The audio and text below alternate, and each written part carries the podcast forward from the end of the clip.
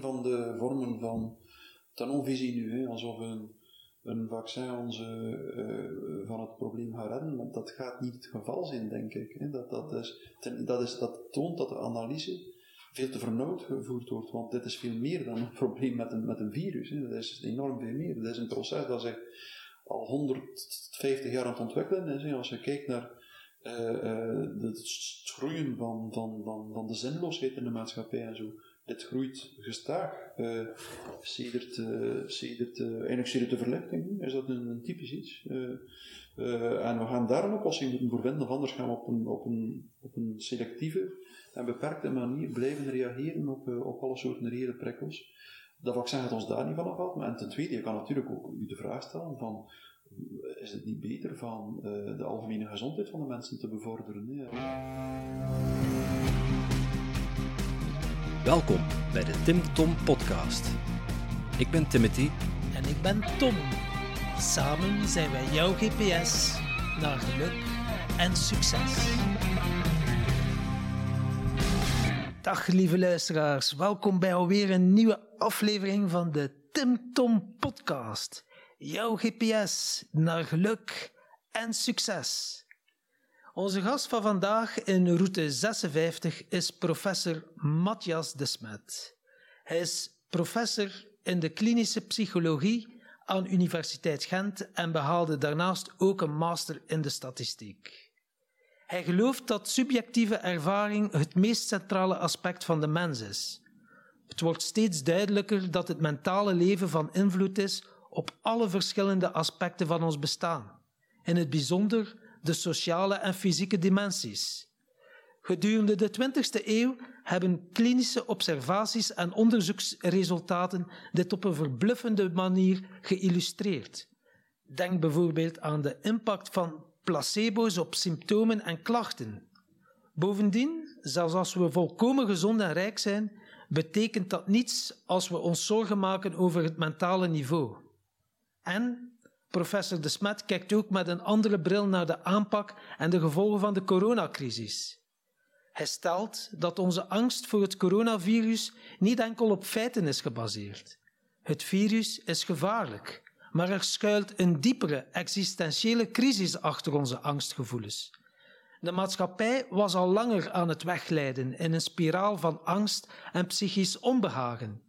Dat fenomeen aanpakken is de echte uitdaging van de coronacrisis. Lieve luisteraars, hou je vast aan de takken van de bomen met deze bijna twee uur durende podcast over angst, corona, wetenschap, filosofie, massavorming en hoe Matthias deze crisis zou aanpakken mocht hij minister van Volksgezondheid zijn. Veel luisterplezier. Mag jullie een beetje dieet? Ja, zeker, super. Dus als je denkt dat je gewoon warm water drinkt, dat is niet waar. Dus de, zoals de Chinezen de thee oorspronkelijk zetten in de Chinese theetraditie, had thee geen enkele vorm van bitterheid en eigenlijk maar een zeer subtiele smaak. Oké. Ik ben benieuwd. En moet je hem dan ook heet drinken? Uh, meestal, de beste temperatuur is nee, niet te warm ook. Dus de, als hij zo'n half uur op zo'n theelichtje staat, heeft hij meestal de ideale temperatuur. Je weet ook wat een theelichtje is. Theelichtje is, uh, is dat de oorspronkelijke naam van theelichtje? Ja, ja, ja. ja, wel, uh... ja. ja. ja. En waarover wilden jullie vandaag spreken? Over, Ik moet eerlijk zeggen, ik, was, ik had een interview met jou gezien van, met Marlies Dekkers. Ja. En er was nog een Nederlander bij. Ja, en je zei zo bepaalde dingen en dat triggerde. Ik zei, wauw. Ik zei, dat vind ik wel interessant om een keer te belichten. En uh, om niet zo wat dat de media constant belicht. Ik had zoiets niet. Ik wil, uh, ik wil het wel iets uh, breder maken en een keer verschillende invalshoeken. Ja. En, en dat... Even over, over de, de, de virus? Dat virus, ja. ja, ja, ja. eigenlijk, eigenlijk weten we voorhand niet waar het gesprek over zal gaan. Ja, dat is mooi. Ik, ik, vind, ik vind dat ook het leukst. Ja. We, gaan, we gaan, we gaan eigenlijk bekennen, we hebben geen vragen voorbereid. Ja, dat is prachtig. dat is prachtig, dus, uh, ja. Ik kan helemaal een andere kant op gaan. Ik kan over speed pedelecs gaan ook straks. Ja, ja, ja, maar dat is schitterend. Ik, uh, ik vind uh, echt spreken is nooit op een vooraf vastgesteld doel Eh, je moet de woorden laten komen zoals ze komen. Nietzsche zei dat trouwens. Hè. Nietzsche zei, eh, een boek waarin de gedachten niet neergeschreven zijn en de volgorde dat ze komen, is waardeloos. Hè. En Nietzsche zijn boeken waren allemaal zo opgebouwd. Hè. Dus, dus uh, eigenlijk allemaal losse, oh, niet allemaal, uh, maar de meeste, losse aaneengeschakelde gedachten zo. En hij liet dat gewoon gaan waar ze gingen. Ah, ja. dat, is, dat is ook het principe van, van de psychoanalyse. En ik Freud, toen hij, ehm, hij probeerde dus hysterische symptomen te behandelen op alle soorten manieren. En op een bepaald moment kwam hij ertoe uh, van mensen gewoon te vragen om te spreken, de gedachten uit te spreken zoals ze opkwamen. Dus uh, hij noemde dat vrije associatie. En later is daar ook een literaire techniek op gevestigd. Uh, het free writing, vrij schrijven. Ja, of de journaling, dat wordt nu ook wel regelmatig. Hè? Mensen, zo van die, mensen zo persoonlijke ontwikkeling die zeggen, ja, journaling, je staat op en je begint gewoon te schrijven, los schrijven, losse gedachten en ja. uh, dat dat zoveel oplevert. Uh. Ja, dat is een, een, een, een raar iets. Hè? Dus als je de gedachten gewoon laat, laat komen zoals ze komen, dan, dan cirkelen ze rond iets. Hè. Dus, mm -hmm. dus ze volgen een bepaald patroon en ze cirkelen rond iets. Ja. En eigenlijk in de kern, datgene waar rond ze cirkelen, je zou kunnen zeggen, uh, dat is uw attractor, hè. dat is hetgene dat uw, uw, uw mentale functioneren aantrekt. En je bereikt dat nooit. Hè. Je, kan daar ronddraaien, maar je voelt, het ontklept altijd weer. Dat is uh, eigenlijk ook het basisprincipe van, van psychanalyse en ook van Lacan zijn theorie. ja, ja. Jacques Lacan, de, grote cryptische Franse psychoanalyticus. Oké. Okay. Die uh, zei van je gedachten cirkelen rond een object. Iets dat ze niet kunnen grijpen. En dat heeft iets te maken met wat je wel in je leven. En, um, um, maar wat je nooit uh, volledig zeker weet, je kan op een bepaald moment zeggen, dat is wat ik wil. Hè. Wat je voelt, dat je de dag erna dat dan een klein beetje veranderd gaat zien. Dat je het anders zou formuleren. En eigenlijk moet je iedere keer weer op zoek naar wat je wilt. Je had het nooit definitief kunnen vastgrijpen. Maar op de duur krijg je een soort voeling ermee en zeg je, ja, dat, dat, dat is mijn verlangen ongeveer. Hè. Yeah. En je kan dat rondschrijven op een poëtische manier, maar je kan dat nooit definitief vatten. Dat is uh, het, ja, iets van het uh, ja, vluchtige en ontsnappende van het leven. Ah, dat is mooi gezegd. Ja. Dat is de kern, denk ik, ook van het verschil tussen, uh, tussen mens en een dier. Een mens, nee, zijn jullie nu al aan het opnemen? Ja, ja, ik heb dat wel aangezet, ja. Ah, ja, ja. Als dat oké okay is voor u. Tuurlijk, um, maar, ik hoopte het. Ja, het is, het is al zodanig interessant. Um, die, die persoonlijke zoektocht, is dat dan iets wat, wat, eigenlijk, wat iedereen heeft? Of um, moet je daar op een gegeven moment bewust van zijn dat je, dat je met die zoektocht bezig bent? Of is iedereen op onbewust niveau ook wel echt altijd op zoek naar dat object, wat, dat ongrijpbare object? Ik denk dat veel mensen, uh, enfin, zeker niet iedereen, is, daar, is er bewust op zoek naar. Dat is zeker. Onbewust zal, men wel, zal iedereen wel wil iets aangetrokken worden en in, het, in, het, uh, in een soort krachtveld van een bepaald object van verlangen graviteren en daar rond iets cirkelen. Maar ik denk dat uh, nogal van mensen daar zelden of nooit echt stil bij staan. Er zijn er enorm veel mogelijke keuzes die je als mens kan maken. Je hebt bijvoorbeeld een van de meest. Of eigenlijk komt het erop neer dat je als mens ja, sowieso met die vraag geconfronteerd wordt van wat wil ik in mijn leven? Of dat die vraag speelt. En uh, uh, dat die vraag tot op bepaalde hoogte onoplosbaar is. Want die, die, en je kan dat eigenlijk heel theoretisch enorm uh, helder uh, en precies duiden waarom die vraag onoplosbaar is. En dat is eigenlijk de grote bijdrage, denk ik, van, uh, van Lacan aan de, aan, uh, aan de wetenschap.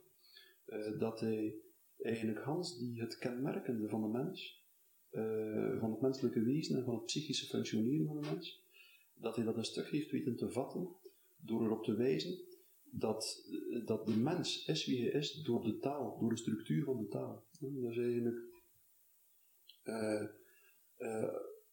als je kijkt naar, eigenlijk als je, taal als kind al, uh, proberen iets te weten te komen, direct eigenlijk, van bij de geboorte, zie je hoe een kind het gelaat van de moeder spiegelt en hoe het eigenlijk in essentie iets probeert te weten te komen over haar verlangen. Wat zorgt er dat ze weggaat, wat zorgt er dat ze dichter komt. Een kind peilt naar het verlangen van, van, zijn moeder.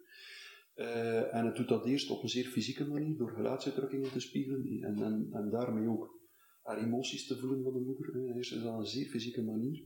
Maar eh, vanaf negen maanden ongeveer uh, begint een kind uh, woorden te begrijpen. En dan kan dat heel precies duiden waarom dat rond de negen maanden gebeurt. Vanaf negen maanden ongeveer beginnen woorden betekenis te krijgen.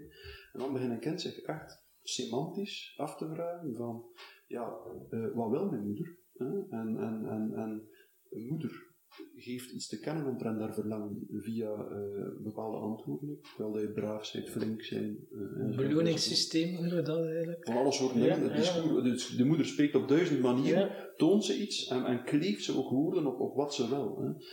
En uh, een kind automatisch ja, niet anders kan, om alle soorten redenen dan te proberen tegemoetkomen aan de verlangen van de moeder is altijd op zoek, ja, braaf zijn. Oké, maar wat is braaf zijn? En om dat braaf zijn in te vullen, uh, heeft het andere woorden nodig. En taal is van die aard dat eigenlijk elk woord een ander woord vraagt om, uh, om, om zijn betekenis te krijgen. En zo komt je eigenlijk altijd een woord tekort om definitief te bepalen, dat is wat de ander wil en dat is wat ik wil. Dus die vragen zijn met elkaar verbonden, die zijn identiek, maar die zijn met elkaar verbonden. En je ziet eigenlijk in ons leven zit er een eindeloos verschuivend iets. Het verschuift. We, we, we, zien dat in alles. Een mens wel iets, dus ook bij een kind zie je dat ook zeer goed.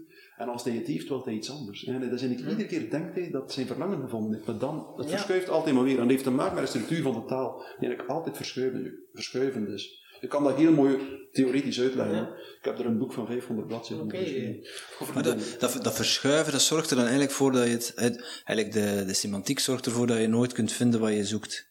Ja, je kan het dus nooit definitief onder woorden leiden. Ja. ja. maar wat je wel kan doen, is je op de duur voel je dat je verlangen uh, uh, uh, verschuift, maar in zijn traject niet als een lijn verschuift, als een rechte lijn, maar als een soort spiraal die rond iets cirkelt. En dat is zo. En je voelt eigenlijk, nou, dat vraagt ik om nog een laag van de theorie bij te presenteren, ga het nu niet doen. Maar eigenlijk is, is het, is het, is uw, oorspronkelijke verlangen, de kern van uw verlangen, zit in uw lichaam opgeslagen. Dat is, is, is iets fysieks. Dat bedoel je dan uw, uw drive, uw kern, of, of uw kernwaarde? Uw drive, uw drift, inderdaad, ja, letterlijk, hè, zit in uw lichaam. En het is dat wat je voelt, iedere keer als je voelt van, tja, hey, dat wil ik. Hè, je, je, voelt dat, dat, je, dat je eigenlijk rond iets in jezelf cirkelt, dat je fysiek voelt, hè, waarom dat je, je, je mentale systeem cirkelt. En, Um, uh, uh, daar kan je dus contact mee krijgen. Je kan dus, je kan dus een soort, als je langdurig en volhardend op zoek gaat naar je verlangen, daarover spreekt bijvoorbeeld, dat probeert te veranderen. Dat is zeer belangrijk, hè, dat, je, dat je spreekt over jezelf. Als je contact wil zoeken met jezelf, mocht je, er niet alleen, mocht je niet alleen nadenken over jezelf. Je moet iets vooruitwendigen. Dus of, ofwel door te spreken met iemand, maar ook schrijven werkt. Vandaar dat schrijvers ook zeggen dat, dat een schrijven een therapeutisch effect heeft. Maar dat is ook gericht aan een ander. Men schrijft iets neer, de ander reageert daarop, leest het, laat een echo horen, enzovoort enzovoort. En, dus, en eigenlijk, je cirkelt rond iets, en de zoektocht naar je verlangen cirkel je rond iets waar je een bepaalde voeling mee krijgt. En je kan dat nooit definitief verwoorden, zeggen dat is, dat is onmogelijk, en dat is structureel onmogelijk. Maar je kan er wel op een dusdanige manier voeling mee krijgen dat je bijvoorbeeld op een poëtische manier iets over kunt zeggen. En dus de, eigenlijk is het, is het beeldspraak. Ja, een metaforisch. metaforisch ja, ja, die, die, die niet definitief is, maar die altijd maar weer. Um, dan voelt het inderdaad. Uh, ja, inderdaad. Uh, ja.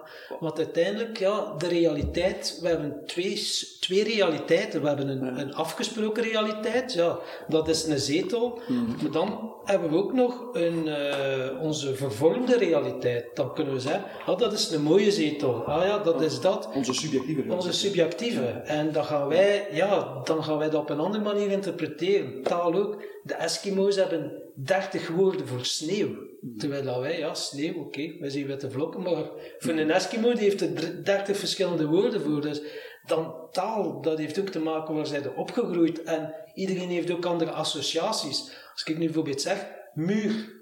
Uh, bijvoorbeeld, ja, iemand denkt aan een stenen muur, een ander kan denken, ah ja, op de voetbal, op de voetbal een muurken bij een vrije trap. Ik, ik, dacht eigenlijk aan de muur van de, de, de muur. Weet je, iedereen maakt zijn eigen associaties en verschillende betekenissen van een woord. Absoluut, ja. En je kan dan wel een conversatie hebben en de, de andere persoon kan het helemaal anders interpreteren. Ja. En dat zie je genoeg, hè. Dagelijks hè, kom je... Het is, het is wel natuurlijk die zoektocht. Uh, als je er bewust van bent, dan kun je dat op die manier plaatsen. Dan kun je daar misschien ook rust in vinden. Hmm. Of dat geluk erin vinden. Ehm, maar ja, het, het is eigenlijk een wetenschappelijk omschrijven van mijn persoonlijke zoektocht. Van, ik liep tegen die vraag aan van, is dit het nu? Ik had alles. eh, goed betaalde baan, eh, een lief, een eigen huis. Alles wat ik ja, vroeger wenste. Ik, ik, ik heb geen kinderwens, dus dat, dat is voor mij geen vakje wat ik moet afvinken. Alle vakjes waren al afgevinkt en ik dacht, ja, ik ben, eh, ben nog niet eens dertig en wat ga ik nu allemaal doen nog? En is dit het nu? En dat is, maar dat is wel een heel sterk en overheersend gevoel. En ja, je gaat dan, ik, verander, veranderde van job. Ehm, dat was het ook niet. Ik zit nog steeds parttime in, eh, in die job. Ik, ik doe dat graag, maar ik voel dat dat niet. Ik voel dat er meer is, dat er, dat er, dat er mijn potentie nog niet. dat ik mijn potentie niet kan vervullen met, met mijn job. En ja, dan ga je op zoek. En dan inderdaad, je mediteren met allemaal technieken, maak je eigenlijk contact met jezelf. Eh, Dus, dus al die dingen die wij leren op seminars, op eh, ja, podcasts, workshops, cursussen, het komt eigenlijk in essentie neer op hetzelfde, eh, namelijk op zoek gaan naar die verbinding met jezelf. Maar dat klinkt dan voor heel veel mensen weer heel zweverig. Heb, je, heb je daar misschien een, een, uitleg voor van wa- wat, wat dat precies is, die verbinding met jezelf? Wel, ik kan het alleszins eh, binnen mijn eigen theoretische model situeren. Hè. Ehm, ehm, eigenlijk, terwijl je, als je probeert iets over jezelf te zeggen, hè, als je probeert iets over jezelf te zeggen aan een ander bijvoorbeeld, of iets neer te schrijven, dan, kan je, dan verschijnt er een ik in je uitspraak. Eh, Ik, ik, ik kan hier nu bijvoorbeeld zeggen, ik ben iemand die eh, eh, graag eh, eh, eh, met smaken en met geuren bezig is. Ik, eh, ik, eh, ik, voel, ik, ik vind van mezelf wel dat ik een gedreven iemand ben. Of ik vind van mezelf dat ik ook tot een bepaalde hoogte een egocentrisch iemand ben. Of ik loop graag in de natuur rond en zo verder. En je kan proberen iets over jezelf te zeggen, iets over jezelf in woorden te vatten. En eh, dat is eigenlijk, er verschijnt dus een soort ik in je uitspraken. En je beschrijft jezelf in je uitspraken. Maar dat garandeert eigenlijk niet, op veel momenten, als je zoiets zegt, ga je niet het gevoel hebben dat je echt iets wezenlijks over jezelf gezegd hebt. Je gaat vaak het gevoel hebben, ja, dat is misschien wel waar, maar toch, je gaat met andere woorden een kloof voelen tussen het ik dat aan het spreken is, en het ik dat in de uitspraak verschijnt. hè. Eh, Dat, is ook een, dat zijn twee concepten van Lacan. hè. Eigenlijk zie je van, in het begin bijvoorbeeld, als iemand in het begin in analyse komt bij mij, zie je meestal en overal, dat is een typisch kenmerk, dat men zichzelf nauwelijks in zijn eigen uitspraken herkent. hè. Men zegt van ja, ja eigenlijk, ik heb altijd dat gedaan, maar ik weet niet wat dat wel was wat ik echt wilde. En ik denk dat ik misschien eerder dat wilde.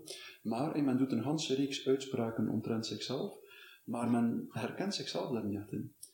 En als een analyse goed loopt, dan zie je dat eh, na verloop van tijd het ik dat in de uitspraak verschijnt, steeds dichter begint te komen bij het ik van het uitspreken.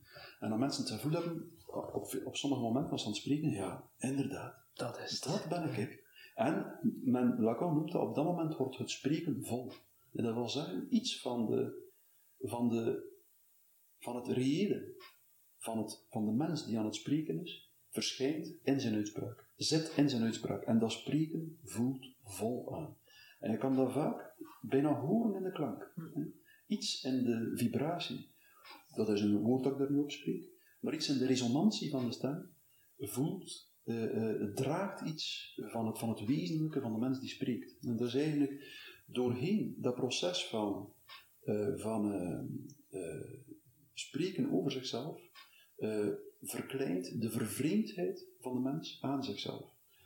Onder bepaalde voorwaarden. Dus niet alle spreken leidt tot zo'n proces. En dus dan, er is een voorwaarde, dat is dat degene die luistert, eh, een bepaal, of dat degene tegen wie dat de persoon zich richt, een bepaalde houding inneemt.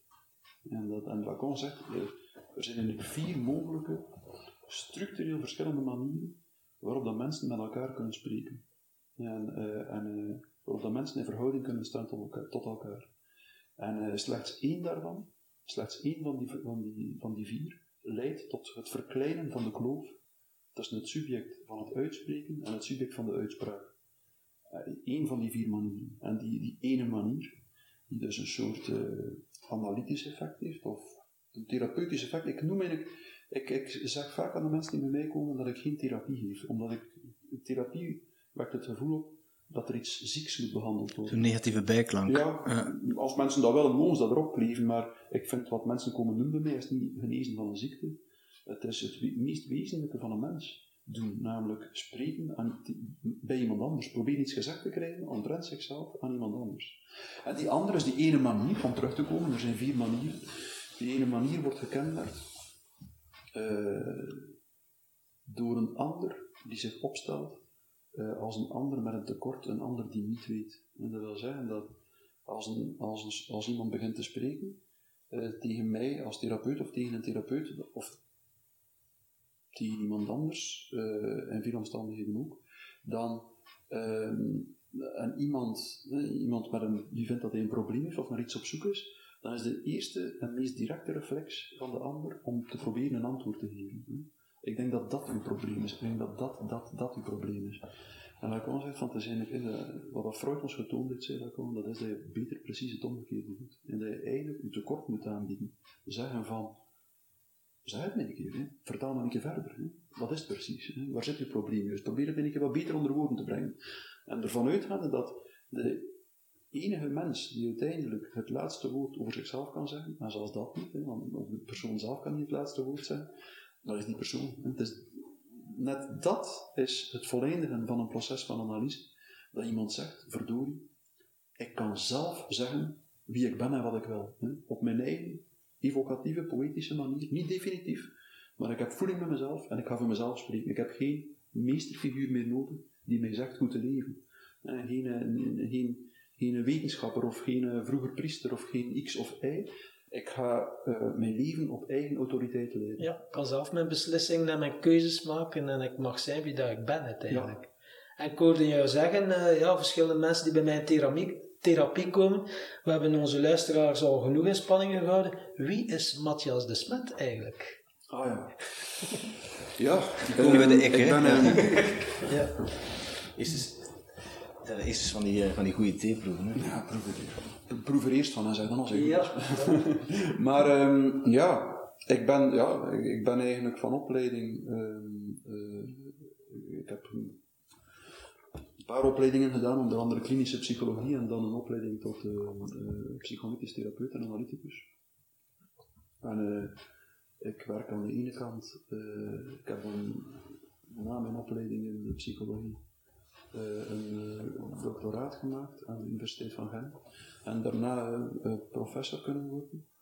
Um, en, dus dat is mijn, aan de ene kant werk ik dus als professor aan de Universiteit van Gent. Geef ik daar een aantal vakken in de opleiding psychologie. En daarnaast heb ik ook een, een praktijk. Ik heb ook een zelfstandige praktijk. En wat voor mensen komen naar jouw praktijk? Ja, mensen met problemen, maar wat voor soort problemen? Ik zou zeggen, uh, mensen met een vraag. Oké, okay. ja, ja, ja, ja, Maar, uh, maar inderdaad, uh, dat, enfin, soms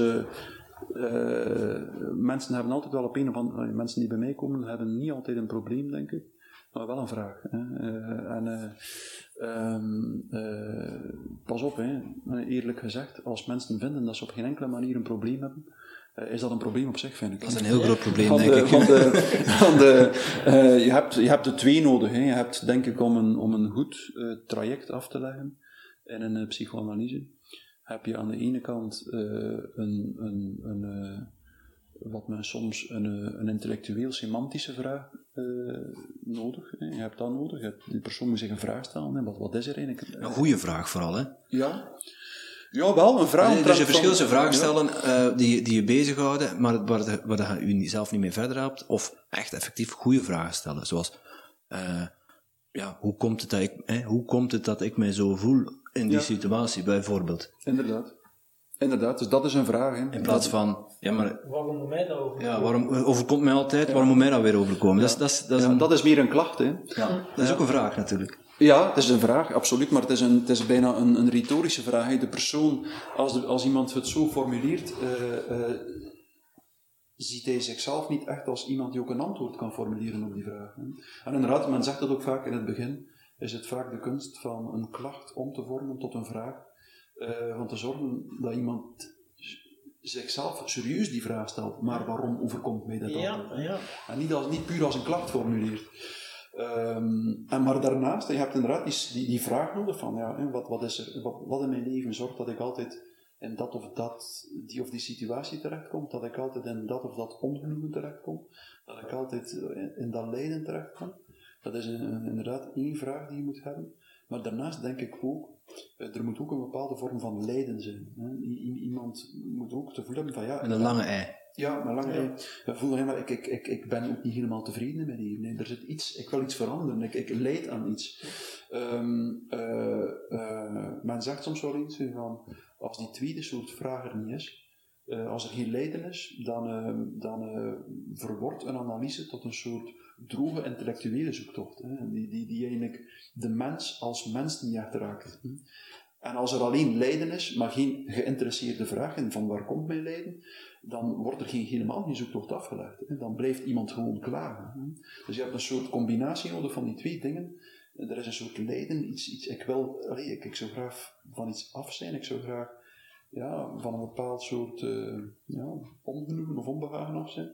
En daarnaast, en ik besef dat ik er iets mee te maken heb, en ik vraag me af van waar het komt. Hè. Als die twee dingen aanwezig zijn, die twee soorten vraag, dan uh, zit je op een ideaal punt om echt een analyse te starten. Dat is zo wat een... Dus het is zo'n beetje, ja eigenlijk, oftewel, moet noodzaak of verlangen zijn om iets te veranderen ja. uiteindelijk. Ja, ja, absoluut. Ja, zeker. Ja. Er moet een soort, inderdaad, een noodzaak verlangen, een noodverlangen. Ja. Ja. Oké, mensen komen dan binnen bij u met een vraag en dan uh, ga je dan op zoek naar het antwoord?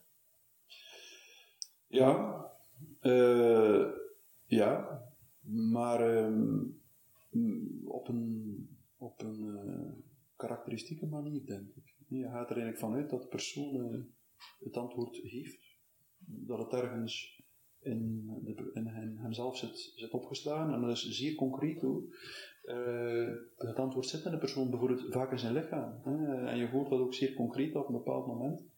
Uh, mensen plots kunnen zeggen, ah, maar nu begrijp ik van waar die spanning die ik Hans mijn leven gevoeld heb, op mijn borst, in mijn buik, uh, daar of daar, soms in het been. Hè? Ik herinner mij een vrouw die Hans haar leven last had met een been, de verschillende operaties in ondergaan had.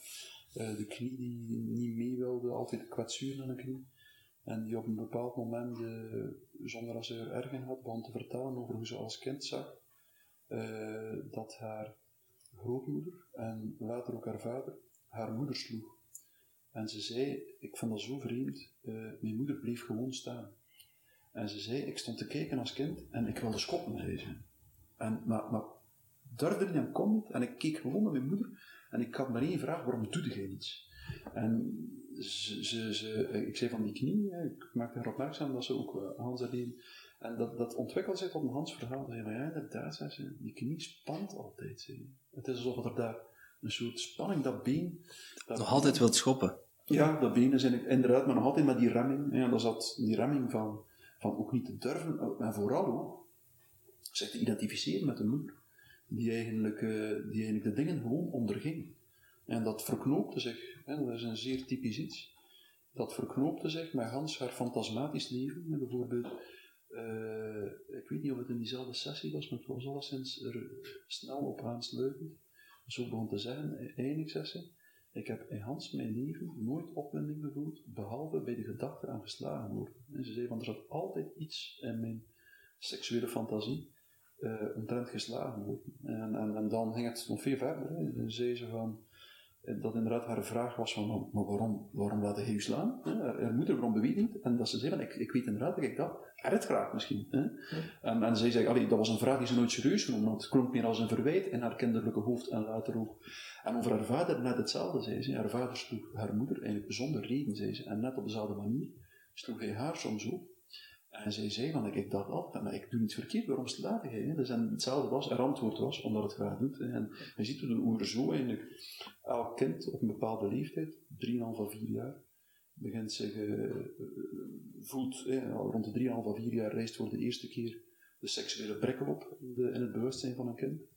Uh, en uh, het gaat dan enorm op zoek, ja, wat, wat is dat, hè? En, wat is het om man te zijn, vrouw te zijn, waarvan dat, dat genot, hè, waarvan geniet, op seksueel gebied geniet, uh, de moeder, de vader, en men bouwt zo een soort fantasmatische voorstelling op van wat seksueel genot is. En dat wordt op basis van alle soorten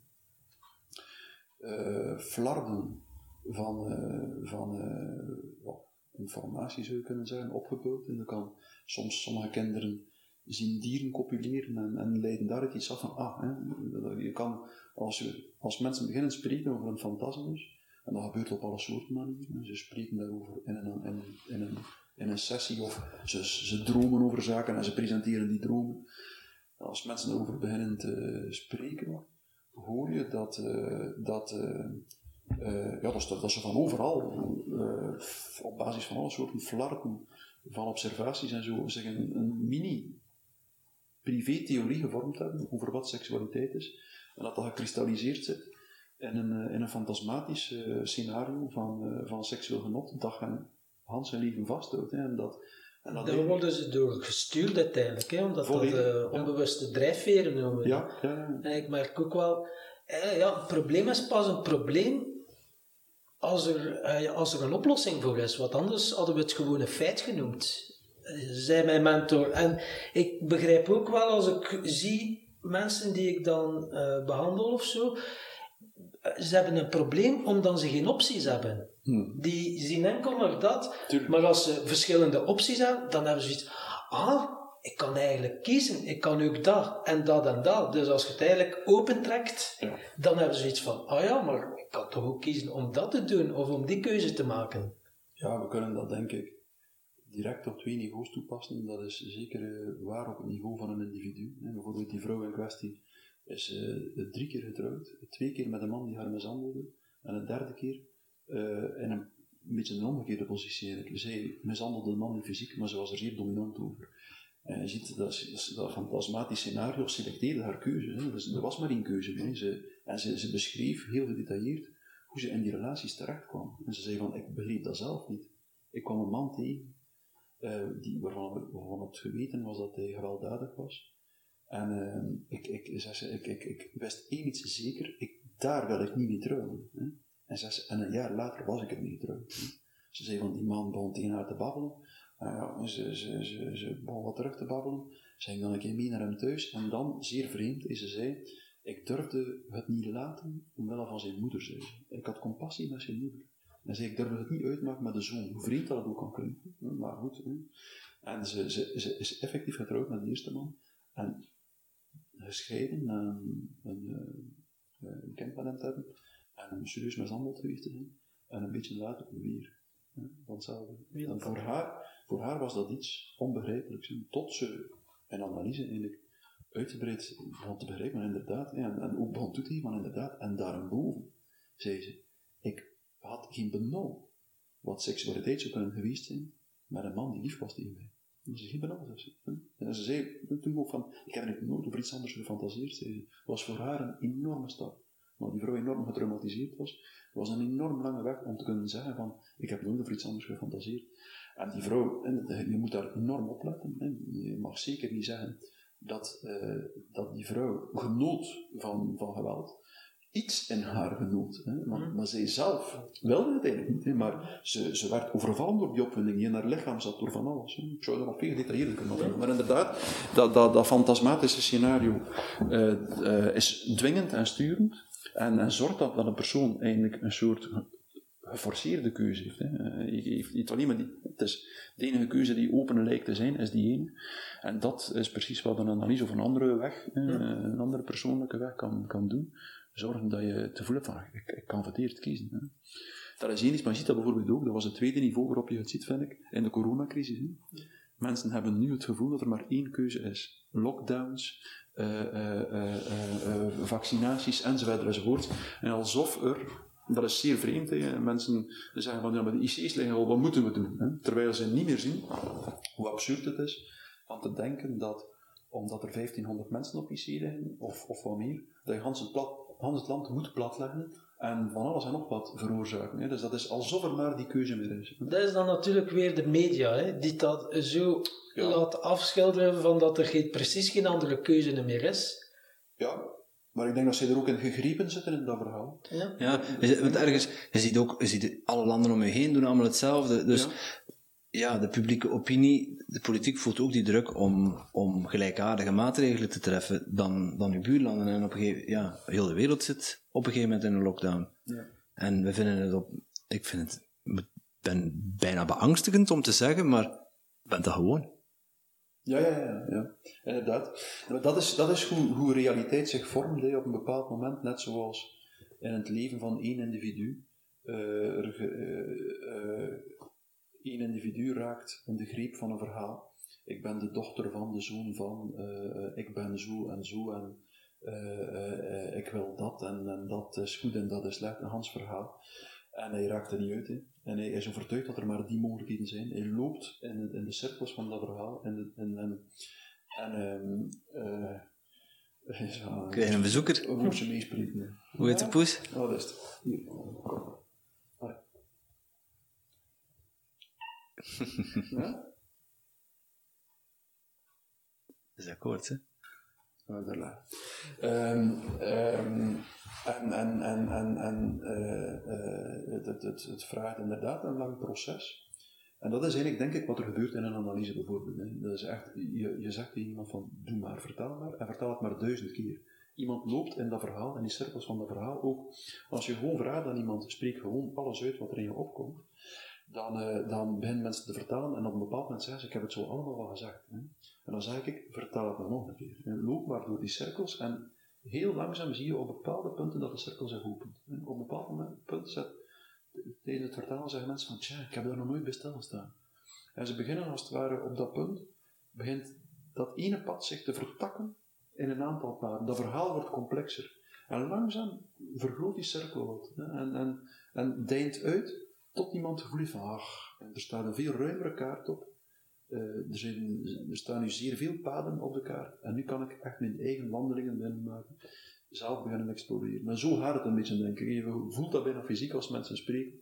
Ah, voilà. Hier is er een kleinigheid veranderd. En dat gaat vaak zo traag dat mensen dat zelf nauwelijks opmerken. Maar door mijn onderzoek aan de universiteit eh, heb ik eigenlijk eh, honderden therapieën opgenomen op. En, en, en dan kan je ze eigenlijk versneld beluisteren. Je kan een Hanse therapie van 200, 300 sessies eh, op een week of drietal, viertal weken laten zijn, kan je die grotendeels beluisteren. En dan hoor je alles zeer snel naar elkaar en dan hoor je veel beter. hè. Ja, ja, je wil niet- Zo ja. het verhaal voortdurend. Dit is bijna een timelapse die je ziet. Hè, Ja. van, van je ziet, ziet eh, en, en, en dat is dus het complexe proces dat zich aflegt als je iemand eh, gewoon zegt van, kijk, hè, het is aan u, spreek maar. Eh, En voel je niet beschaamd om duizend keer hetzelfde te zijn. Vertel maar altijd voort. En als het lastig is, doe voort, want het is altijd lastig. Het is een weg waar je letterlijk en figuurlijk jezelf op tegenkomt. Hè. Dat is letterlijk zo. Eh, dat is de lastigste weg die je kan afleggen. Dat kan gemakkelijk klinken, maar ik garandeer u, of, of ik weet niet in welke mate dat zelf al gedaan hebt, maar dat benadrukken ook schrijvers die aan free writing doen, van als je op je rug legt en begint gewoon alles te zeggen dat er in je hoofd opkomt, komen de kortste keren de dingen waar je zo beschaamd over bent, om ze uit te spreken. Als je alleen zit, en zeker als er iemand achter de divan zit die luistert, die, waarvan je zo beschaamd bent om ze uit te spreken, dat je je afvraagt van, ja, maar gaat die persoon in mij nog een mens zien, als ik zo'n dingen zeg. hè? Als iemand dus het, voor die vrouw waarover ik sprak, dat fantasme uitspreken van, ik heb altijd gefantaseerd over mishandeld worden, geslagen worden, vernederd worden. Eh, dat was voor haar ongelooflijk moeilijk, omdat ze zei van, ik ben hier maanden en maanden komen klagen over mijn vader die mij sloeg. En nu moet ik hier zeggen dat ik altijd gefantaseerd heb over geslagen worden. Dus, dus dat, is, dat is een enorme stap. Ja, ja. En dat komt iedereen tegen. Hè. Bij, bij de ene is het wat moeilijker dan bij de andere. Maar iedereen komt op punten als je echt je gedachten volgt. Waar je zegt van man, man, man, wie ben ik eigenlijk? Hè? Eh, en eh, op, op een, ja. En, eh, dus die weg is zeer moeilijk, maar dat is inderdaad de weg die, die afgelegd wordt. Als iemand eh, op, op een eh, eh, echt eh, zegt van ik wil mezelf leren kennen als mens. En als er daar iemand bij is die zegt van voilà, we gaan u alle tijd geven. Ik kan het u niet zeggen wie dat u bent, maar ik kan u wel vragen stellen, helpen om uw verhaal te laten geboren worden en u de kans te geven om uzelf op het spoor te komen in dat verhaal. Dat is. En zeker, ja, nu is het echt wel precies dat een collectieve hypnose is. Hè? We worden echt wel, uh, iedereen zit in hypnose, iedereen boezemt elkaar angst in. Dat wordt dan nog een keer gevoed door de media. Laat een keer een kritische stem horen, krijg je allemaal shit over je heen. Eigenlijk moet je al zot zijn, want ja, de, zot zijn om uh, een beetje de ja, uh, de afwijkeling te zijn. Hè? Dat je echt wel zegt van, kom gasten, denk nog een keer kritisch na. Hmm. Want uh, ja, het wordt je allemaal met de paplepel ingegeven en wij gaan er allemaal in mee. Maar ja, je wordt dan ook doodgezwegen door de media. Ik vermoed dat jij ook wel al redelijk wat shit over je heen gekregen hebt.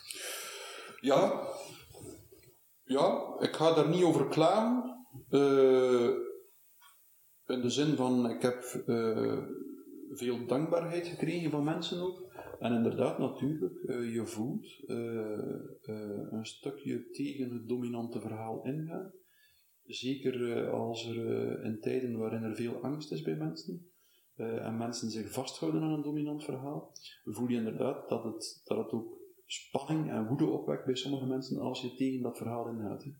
En je moet dat dan ook, denk dat je ook op een zo tactvol mogelijke manier moet doen, omdat je niet onvoorzichtig en, en, en ontactvol mag omgaan met een verhaal waaraan iemand zich vasthoudt. En dus mensen houden zich vast hè, aan dat coronaverhaal, we mogen dat niet onderschatten. Ik heb dat op andere plaatsen ook al gezegd, maar de maatschappij was psychisch in werkelijk een lamentabele toestand voor de coronacrisis. Hè. En we hadden het eigenlijk nodig, wil je dan zeggen? Ja, iets... iets, als, iets als, er waren al zoveel niet als individu, maar... Ja. uiteindelijk. Ja, ja, tuurlijk. Ja. Ja. Dat, was, dat, was, hey, dat was quasi algemeen. Ik uh, geef altijd datzelfde voorbeeld van toen ik uh, kort voor de coronacrisis uh, na een doctoraatsverdediging ging eten. Ik was voorzitter geweest van een doctoraatsverdediging en ik ging daarna met de doctoraatsjury eten, bestaande, een jury bestaande uit zes professor, professoren. En van de zes professoren aan tafel waren er drie die de laatste zes maanden een burn-out hadden gehad. En dat is om maar te zeggen. Het was quasi algemeen. Mensen, er was een veralgemeend gevoel van een, een vraag naar, zin, naar wat, wat de zin van het leven was, de zin van werken enzovoort enzovoort. En um, eigenlijk zie je dat de maatschappij was in een zeer typische toestand. Hè. Als je uh, eigenlijk, ik ben op zoek of het boekje goed ligt, ik zie het niet direct maar eigenlijk zat de maatschappij in een toestand die Hannah Arendt zeer uh, uh, treffend beschrijft in haar boek over totalitarisering. Um, een toestand waarin er een veralgemeende gebrek aan sociale band was, gebrek aan zingeving, veel angst, veel depressie. En in zo'n toestand uh, is een maatschappij ongelooflijk gevoelig voor uh, verhalen die een object van angst aanduiden. Dus, omdat mensen verdragen één iets enorm slecht, en dat is angst waarvan ze niet weten van waar ze komt. Dus ongebonden angst, ongebonden onbehagen, verdragen mensen zeer slecht. En een mens heeft een soort dwang uh, om, om affecten te binden, aan een voorstelling te binden. En dat is precies wat er gebeurt op het niveau van, het, uh, van een individueel symptoom dat ontstaat. Als bijvoorbeeld een fobie of een dwanggedachte, die, uh, die ontstaan typisch op het moment dat de persoon geconfronteerd wordt met een soort angst en onbehagen die je niet thuis kan wezen, die, hij, die in hem rondzweeft, maar waar hij, waar hij de reden niet van kan vinden. En op dat moment hecht die angst zich aan een object dat vrij toevallig kan zijn. Een spin die passeert, een, iets anders. En die, die, die, die, dat object, die, die gedachte of die, die, die, die, uh, uh, die voorstelling van een spin of een slang of zoiets, um, um, wordt beladen met die angst. Hè. Dus ik, ik leg dat nu op een wat te simplifierende manier uit. Het is complexer dan dat, maar toch commentaar wel een stuk op neer. Dus die, Hans, die affecten hechten zich aan dat object en de persoon wordt geconfronteerd met iets wat extreem irrationeel lijkt. Hè. Want meestal beseft hij zeer goed, ja, die spin is niet gevaarlijk. En toch wekt ze een enorme angst op. Maar die spin is gewoon een symbool geworden. Dus het is een symbool geworden voor die andere angst, waarvan de persoon de echte oorzaak niet kon achterhalen. Hè. Freud zegt ervan, uh, ons psychisch systeem werkt als de politie, die als ze de echte dader niet kunnen pakken, dan maar een andere inrekent. En, en uh, het is inderdaad zo, de, de, als je de echte oorzaak van je angst niet kent, hecht je het aan. Maar wij willen ook wel een verklaring voor, hè. we voelen iets dat ja. niet klopt, en dan kan er eens een gedachte komen Ja. en gekoppeld eraan, ah, het is dat. En dan is dat ergens een geruststellend gevoel van, ah, oef, ik weet het wat dat Ja. is. Wat dat dan ook heel gevaarlijk is bij eh, psychiaters die dan bijvoorbeeld ja, zeggen van, je bent depressief, ze Mm. plakken een label op u. Ja, als je het zegt, geraakt het er niet meer vanaf. Als Nee. je zegt, oké, je doet depressief, of je doet verslaafd, of je doet die burn-out, kun je vanaf. Maar eh, ze zeggen, je hebt, ja, dan is dat dat identiteit. identiteit, ja. Dan is Ja. dat je ide- identiteit. En Hmm. dat is wel nu, alles wordt gelabeld. Hmm. Hoe, hoe zie jij dat? Ja, ja, nee, dat is, ik, ik, ik, ik denk dat dat ook eh, contraproductief is. Hè. Dat is, eh, eh, je dekt daarmee van alles af. Hè. Ten eerste, voor eh, nogal wat mensen komt er als een stigma over. Hè, van, eh, eh, nu misschien iets minder dan vroeger, maar eh, ehm, eh, het gevoel van ja, ik heb een psychiatrische stoornis, terwijl eh, je je niet goed voelen, je angstig voelen, dat is gewoon, dat hoort bij de menselijke conditie. Hè. Dat is, eh, dat is een deel van het leven van de mens. Dat heeft een functie. Dat toont u dat je op zoek moet gaan. dat is het eigenlijk. hè. Want de mensen zijn dan geruststellend. Hè. Ze komen bij een psychiater en ze zeggen, u bent depressief. Zo dat. Oef, eindelijk, ik weet het. En, dan gaan, ze gaan, en dan gaan ze alles gaan opzoeken. Oei, depressief, ah, dat, dat, dat. En dan Ja. gaan ze van alles beginnen bijpakken om Ja. toch maar aan dat beeld te kunnen voldoen. Ja, inderdaad. Ja, ja. Of, of, of om inderdaad, tuurlijk. Maar dat is inderdaad, geeft in eerste instantie een soort opluchting. En sommige mensen eh, gaan eh, Hans hun leven daaraan vasthouden. hè. Sommige mensen vragen ook echt een diagnose. hè. Pas op. Hè. Dus zeggen van zeg mij wat ik heb. Hè. En soms eh, kan dat tactisch niet verkeerd zijn om te zeggen van kijk goed, hij, hij, eh, datgene waarmee hij worstelt gaat wat in de richting van depressie of, of van, van angst of, of, of, of van een dwanggedachte. Dat kan soms tijdelijk niet slecht zijn, maar denk dat je daar dan onmiddellijk moet aan koppelen van, maar goed, hè, dat is ook maar een woord en we gaan nu een keer op zoek gaan van waar dat komt. Hè, en dan Ja. ga je weer naar het persoonlijke verhaal. Althans, dat is mijn manier van werken, maar niet iedereen wil dat. Hè. Niet iedereen wil dat. Eh, ik spring ten eerste, ik geef zelden diagnoses, eh, of ik ga zelden een label expliciet vermelden, alhoewel ik wel soms in die termen denk. Je kan moeilijk anders, denk ik. Je- dat is ook handig. Je moet weten, inderdaad, er zit in die groep en die groep van problemen. Op zich is daar niet verkeerd mee. Je moet zeer voorzichtig zijn met of je het al dan niet meedeelt en hoe je het meedeelt. Ehm, eh, want het mag nooit iets zijn, en je moet altijd beseffen dat dat iets zeer, zeer beperkt en relatief is. Hè. Dat is eigenlijk een eerste mentale hulpmiddel om een situatie wat te structureren.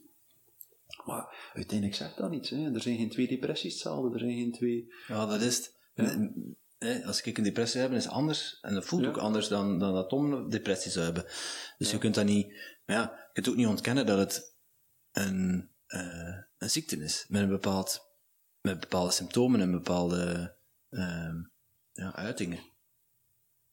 Dus ja, een andere, het, is, het is misschien te simplistisch gezegd om te zeggen van... Het is een lijden. Het is een lijden. Ja. Ja. En, voor, eh, en al, alles wat dat je hebt, heeft een positieve intentie. Hè? Het levert uiteindelijk wel die persoon iets op, al is het aandacht of een soort van liefde, orgeren en hè, slachtofferrollen.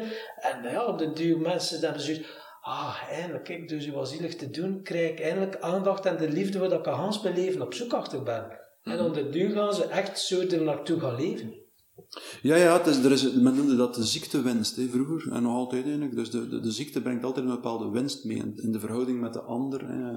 Die winst kan van een zeer bedenkelijke aard zijn. Het is een soort winst waaraan veel mensen uiteindelijk eh, te gronden gaan. Maar ehm, eh, het levert iets op hè, en, en het wordt in dat opzet ook een stukje gebruikt. Eh, meestal niet bewust. Hè. Men, men, mensen, eh, Dat is het lastige. Dat het op onbewust niveau, dat je lichaam het op onbewuste niveau Ja. toepast. Of je geest, allebei. Ja, ja, ja, inderdaad, ja. Ja, inderdaad. Mensen weten vaak niet, zijn zich vaak niet bewust van... eh, zijn die onvervulde behoeftes die nergens die moeten vervuld worden. En ja, mensen bedenken allerlei strategieën om die behoeften te kunnen vervullen. En dat kan veiligheid zijn, dat kan van alles zijn uiteindelijk. Ja, dus heel vaak, meestal denk ik, is het een eh, ultieme poging om eh, iets te betekenen voor een ander. je hoort dat zeer vaak, dat op een bepaald punt, pas op, symptomen en problemen zijn altijd voor zeer veel interpretaties vatbaar en ze zijn overgedetermineerd. Zij men in de klassieke analytische therapie, ze hebben meerdere, eh, ze, zijn door meerdere, ze worden door meerdere zaken bepaald, maar een van de bepalingen is meestal dat het symptoom eh, zorgt dat dat men een effect had bij de ander. Hè. Bijvoorbeeld typisch, hè, dus, eh, ehm, ouders die eh, eigenlijk onverschillig, emotioneel onverschillig staan ten aanzien van hun kinderen, of die bijvoorbeeld geen eh, eh, aandacht hebben voor eh, de verlangens van hun kind. Eh, eh, en wiens kind dan op een bepaald moment een eetstoornis ontwikkelt. En, eh, en, en, waarbij het kind zegt van kijk, dat was eigenlijk, eh, ik heb er al meer dan een keer meegemaakt, eh, dat het kind zegt van eigenlijk eh, de enige manier om, om, eh, om eh, iets te betekenen voor, eh, voor mijn moeder was haar eten bij. En eh, allee, meestal heb je daar nog iets bij, bij eetstoornissen, bij een bepaald type toch. Ehm, dat is dat de moeder eh, elke vraag naar erkenning als mens beantwoordt door eten te geven. hè. Eh, eh, dat is eigenlijk eten een beetje. Hè. Eh, eh, je zit er zeer typische structuren in, met de verhouding met de vader en zo. Maar enfin, in alle gevallen, Het voedt elkaar eigenlijk dan daardoor. het voedt Een beetje elkaar. de codependency. Letterlijk en figuurlijk. ja. Ja, ja. Ja, een verslaafde, weet, je, die vullen elkaar aan. Iemand dat verslaafd is, heeft iemand nodig die ervoor kan zorgen. En vice versa. Dus, want dat, dat merk je enorm, hè. Ja. Eh, v- koppels bijvoorbeeld, ze gaan uit elkaar, maar de, de volgende relatie kiezen ze terug iemand die verslaafd is. Omdat ze toch weer, ze willen kunnen zorgen voor die persoon. En hij zegt wel, als je dat dan ziet, is... Ja, als je een keer dat je die patronen ziet, dan heb je zoiets van, ja, easy. ah ja, easy is misschien een beetje eh, de verkeerde woordkeuze, maar uiteindelijk kan je wel die patronen doorbreken. Maar je moet het eerst beseffen. Ja, ik denk ook dat eh, er is een fase van inzicht krijgen in, eh, in het, eh, het, het, het probleem op zich. Eh, maar op zich volstaat dat nog niet. Eh, Ja, want daar, daar waren we dus eigenlijk gebleven. Hè? Dus je had, je had die, twee, die twee onderdelen. En dan, eh, je hebt samen met, eh, met de mensen die je helpt de patronen blootgelegd. mm, Dan komt de bewustwording. mm. En hoe gaan we dan verder? Ja, ja, dat is niet genoeg. Hè. Want, eh, want, Ik ben mij bewust, oké, ja, ja, tof ja, Matthias, maar eh, waar ben ik ermee? Ja, ja, inderdaad. Want je hebt mensen die, eh, die zich zeer snel redelijk goed bewust zijn. En die zeggen, van, ja, maar ik, begrijp het wel. Ik, ik, ik heb, de mensen die qua persoonlijkheidsstructuur meer in de richting van de dwangneurotische persoonlijkheidsstructuur zitten, of oh, we zouden dat ook de autonome persoonlijkheidsstructuur kunnen noemen. Dat is een grote groep hoor. Eh, eh, eh, ik denk toch een, het zal toch gemakkelijk een 25% zijn vermoed ik, of, of, of ah ja, het gaat over een substantiële groep van de bevolking. Eh, die, eh, die, eh, dat gebeurt nogal een keer dat die mensen arriveren en zeggen van ja, maar eh, ik, ik moet eigenlijk niet op zoek gaan naar mijn probleem, maar ik ken het. Hè? En, en, en, en ik snap het hoor, eh, ik kom altijd in die relaties terecht en ik weet zelfs dat daar iets mee te maken heeft. Hè? Er zal iets zeldzamer moeten. Hebt er die dat vrij goed in staat zijn om dat te zien? Of bijvoorbeeld die op korte termijn in, een therapie de patroon redelijk goed kunnen beschrijven. Eh, maar bij wie je ziet dat er niets verandert. Hè?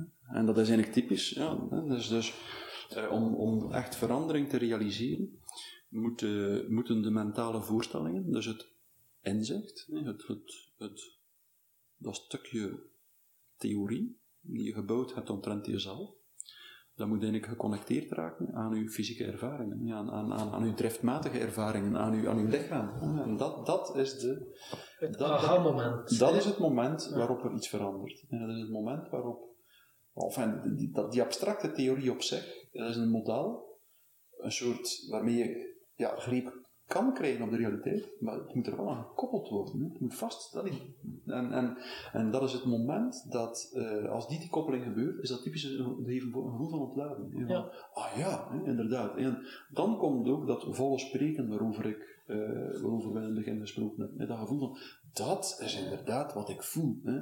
Dat, dat heeft daarmee te maken. Hè. Bijvoorbeeld, een voorbeeld van iemand die Hans zijn leven eh, zo'n in een, een halve of hele depressies gezeten had. Altijd gebrek aan energie gehad had.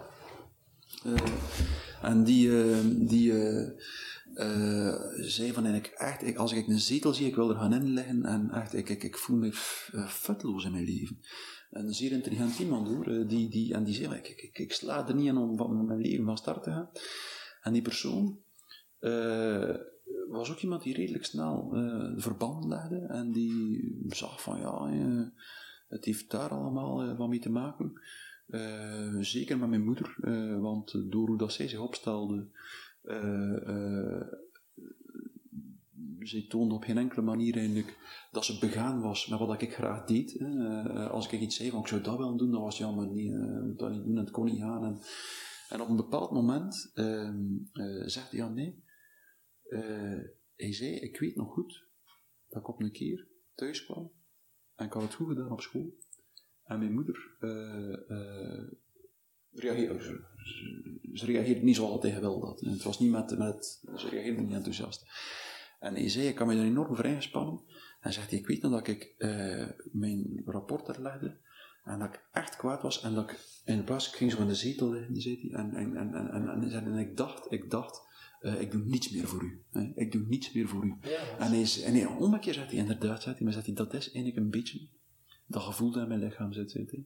Dat gevoel van, pff, het gaat niet, zegt hij, dat is eigenlijk een beetje, ik doe niets meer. En zegt hij, Hans, die, die, die, dat, dat zuigende van dat gevoel, dat is eigenlijk een enorme colère, zegt hij. Dat is eigenlijk een enorme colère van iedere keer weer vernederd te worden, als ik mij ingespannen heb Ja. om iets te doen. Terwijl door, eigenlijk veroorzaakt is door die ene situatie, terwijl zijn moeder misschien net een telefoon had gehad, en slecht nieuws had gehad, en even haar gedachten die naast staan, komt hij thuis met zijn rapport, heel trots wil hij dat tonen, hij wordt eigenlijk genegeerd, zit in de bank zijn eigen kwaad te maken en neemt het mee voor de rest van zijn leven. Het was, het was bij hem wel een patroon hoor. Eh, en bij zijn moeder was het een, een, iets van de, haar basisopstelling, denk ik. Hè. Maar het gaat wel iets verder dan, ja. ja. Ja, ja, het was, wat hij zei, van, dat was eigenlijk dat was één typische keer, maar dat was, dat was wel voor Hans de Lijn wel zo. En, en, en hij koppelde dat ook hoor, aan alle soorten kenmerken van zijn moeder, die eigenlijk zelf ook al haar verlangens opgegeven had. En die eigenlijk, die eigenlijk eh, ja, de pro- het verlangen voor de mens, eh, het verlangen is altijd een problematisch gegeven voor de mensen, omdat hij het nooit vastkrijgt en, en hij jaagt erachter en hij vindt het niet. Allee, hè, je kunt eh, op een harmonische manier met je verlangen samenleven ook, maar voor de meeste mensen dienen het zich aan als een problematisch gegeven. En de meeste mensen lossen, nou, veel mensen lossen het op door het verlangen op te geven. Door te zeggen, pff, eh, laat, maar, laat maar varen. hè. Ja, dan is het gevoel ook weg. Ja, ja, tuurlijk. Dan verliest u uw eh, gedrevenheid in het leven. Maar meestal is het zo... En uw die- eigenheid. Ja, meestal is het die neurale verbinding dat legt. Ik werk nogal met het model, het M-point. En de M-point is eh, de M van motivatie. Ja, het moet wel motivatie zijn eerst. Dan ja, de perceptie. Mm. En dan de O, de opties, wat dat mensen nog allemaal hebben. En dan komt het inzicht. En als ze de aha-moment hebben, dan moet je die neurale verbinding leggen. Mm. Door dat te koppelen, dat moment. Aha, en dan moet je dan koppelen, dat, eh, die neurale verbinding leggen en versterken uiteindelijk. En hoe sterker dat je die verbinding maakt, ja, eerst is dat gewoon een klein wegeltje, om de duur is dat een, een autostrade zo. Mm. En dan ga je die dingen testen. Hè. En uiteindelijk, eh, ja, zo kan je veel mensen helpen uiteindelijk. Maar eh, het zijn dat inzicht, dat aha-moment. hè. En ja, bij de ene vindt het trappiger dan bij een ander natuurlijk. Hè. Absoluut. Het kan zeer lang duren en nooit, nooit komen. Niet als je blijft zoeken, niet. Als je blijft zoeken, er is geen enkele reden om te geloven dat als je blijft eh, je eigen woorden volgen, dat ze niet ergens gaan arriveren. Hè. Maar eh, ja, veel mensen gaan het opgeven. Eh, het vereist een serieus doorzettingsvermogen. En, ehm, ehm, maar inderdaad, het is iets van, het is een nieuwe verknoping maken. Hè. Een verknoping tussen mentale beelden en de meer driftmatig fysieke En ervaringen. het gevoel, hè. dat gevoel koppelen Ja, ja, ja. aan een beeld. Hè. Dat Affect, gevoel gevoel, koppelen, die ja. verbinding maken. En eh, Ja. uiteindelijk Ja. is het eh, easy. Maar ja, het is soms... Ja, het principe is niet zo moeilijk. eh, maar natuurlijk, inderdaad, eh, eh, ja, het proces is lastig en eh, de uitkomst is ook een, een eh, dat is het mooie eraan natuurlijk. Hè. Er bestaat geen standaard uitkomst. Nee. hè. Iedereen, iedereen moet uiteindelijk, dat is net het punt, hè, doordat er geen juist antwoord bestaat op de vraag van wat wil ik en zo, eh, moet iedereen een keuze maken en moet hij daar op zijn eigen manier iets creëren. En zeggen van kijk, hè, dat is eigenlijk wat ik wil. Dat ben ik. Een eeuwig plastisch iets. Hè. Ja. want, want het laatste woord is nooit gezegd. Het is een eeuwig plastisch proces van creatie. Van uw antwoord op de vraag van wie ben ik? Wie ben ik voor een ander? Wie is de ander?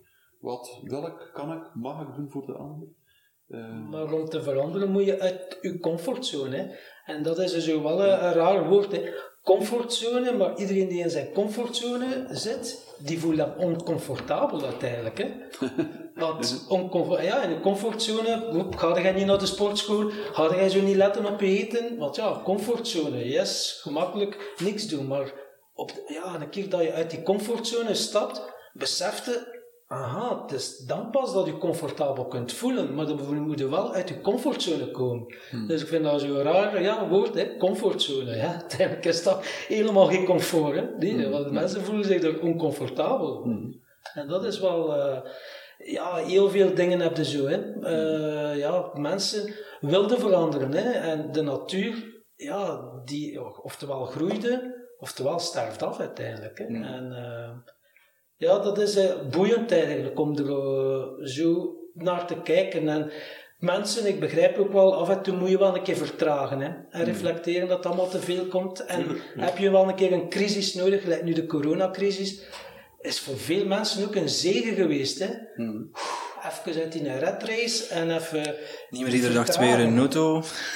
Ja, ja, maar absoluut. En dat- ik denk dat net zoals op individueel niveau een crisis noodzakelijk is, eh, maar meestal eerst tot symptoomvorming leidt.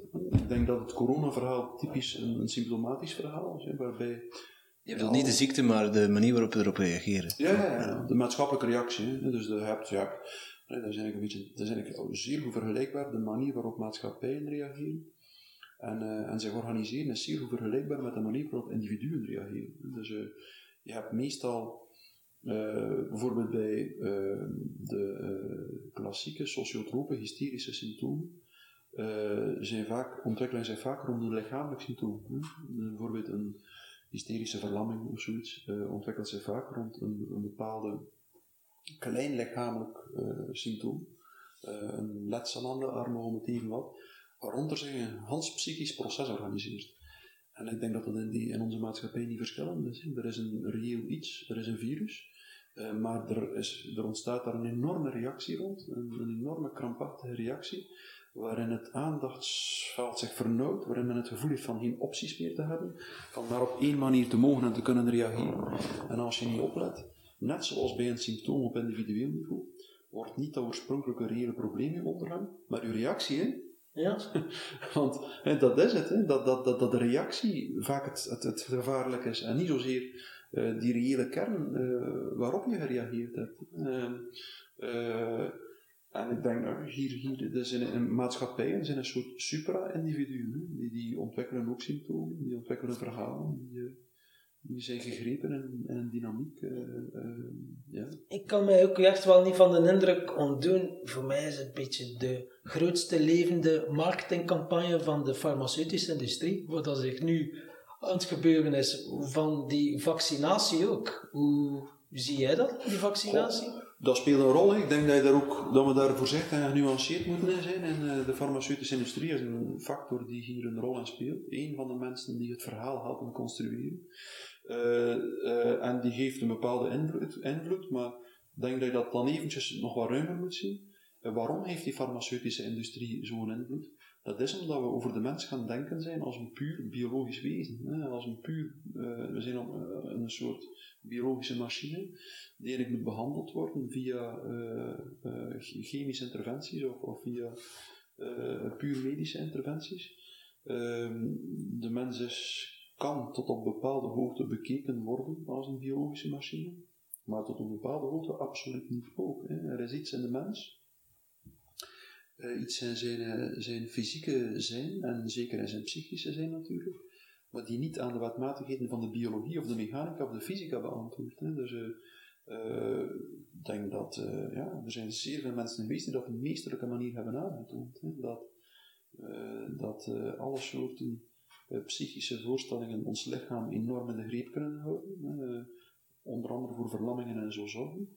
En dat de, wet, de wetten, de wetmatigheden die er aan het werk zijn, eh, helemaal niet van biologische of van fysische aard zijn, maar dat die wetmatigheden van talige aard zijn. Dus, Ja, eh, eh, Dus wat je zelf eigenlijk, even heel plat gezegd, hetgeen wat je zelf wijs maakt, je lichaam reageert erop, en dat uit zich dan in pijn of in verlamming of in... Ja, bijvoorbeeld. Ja. Ja, ik heb meerdere mensen behandeld. Terwijl het eigenlijk, als je, als je kijkt van een verlamming, moet dan een bepaalde oorzaak hebben. Als je puur hè, chemisch, biologisch zou kijken, dan worden er bepaalde stofjes in je, in je hersenen aangemaakt, waardoor, eh, waardoor je jezelf wijs maakt dat je verlamd bent.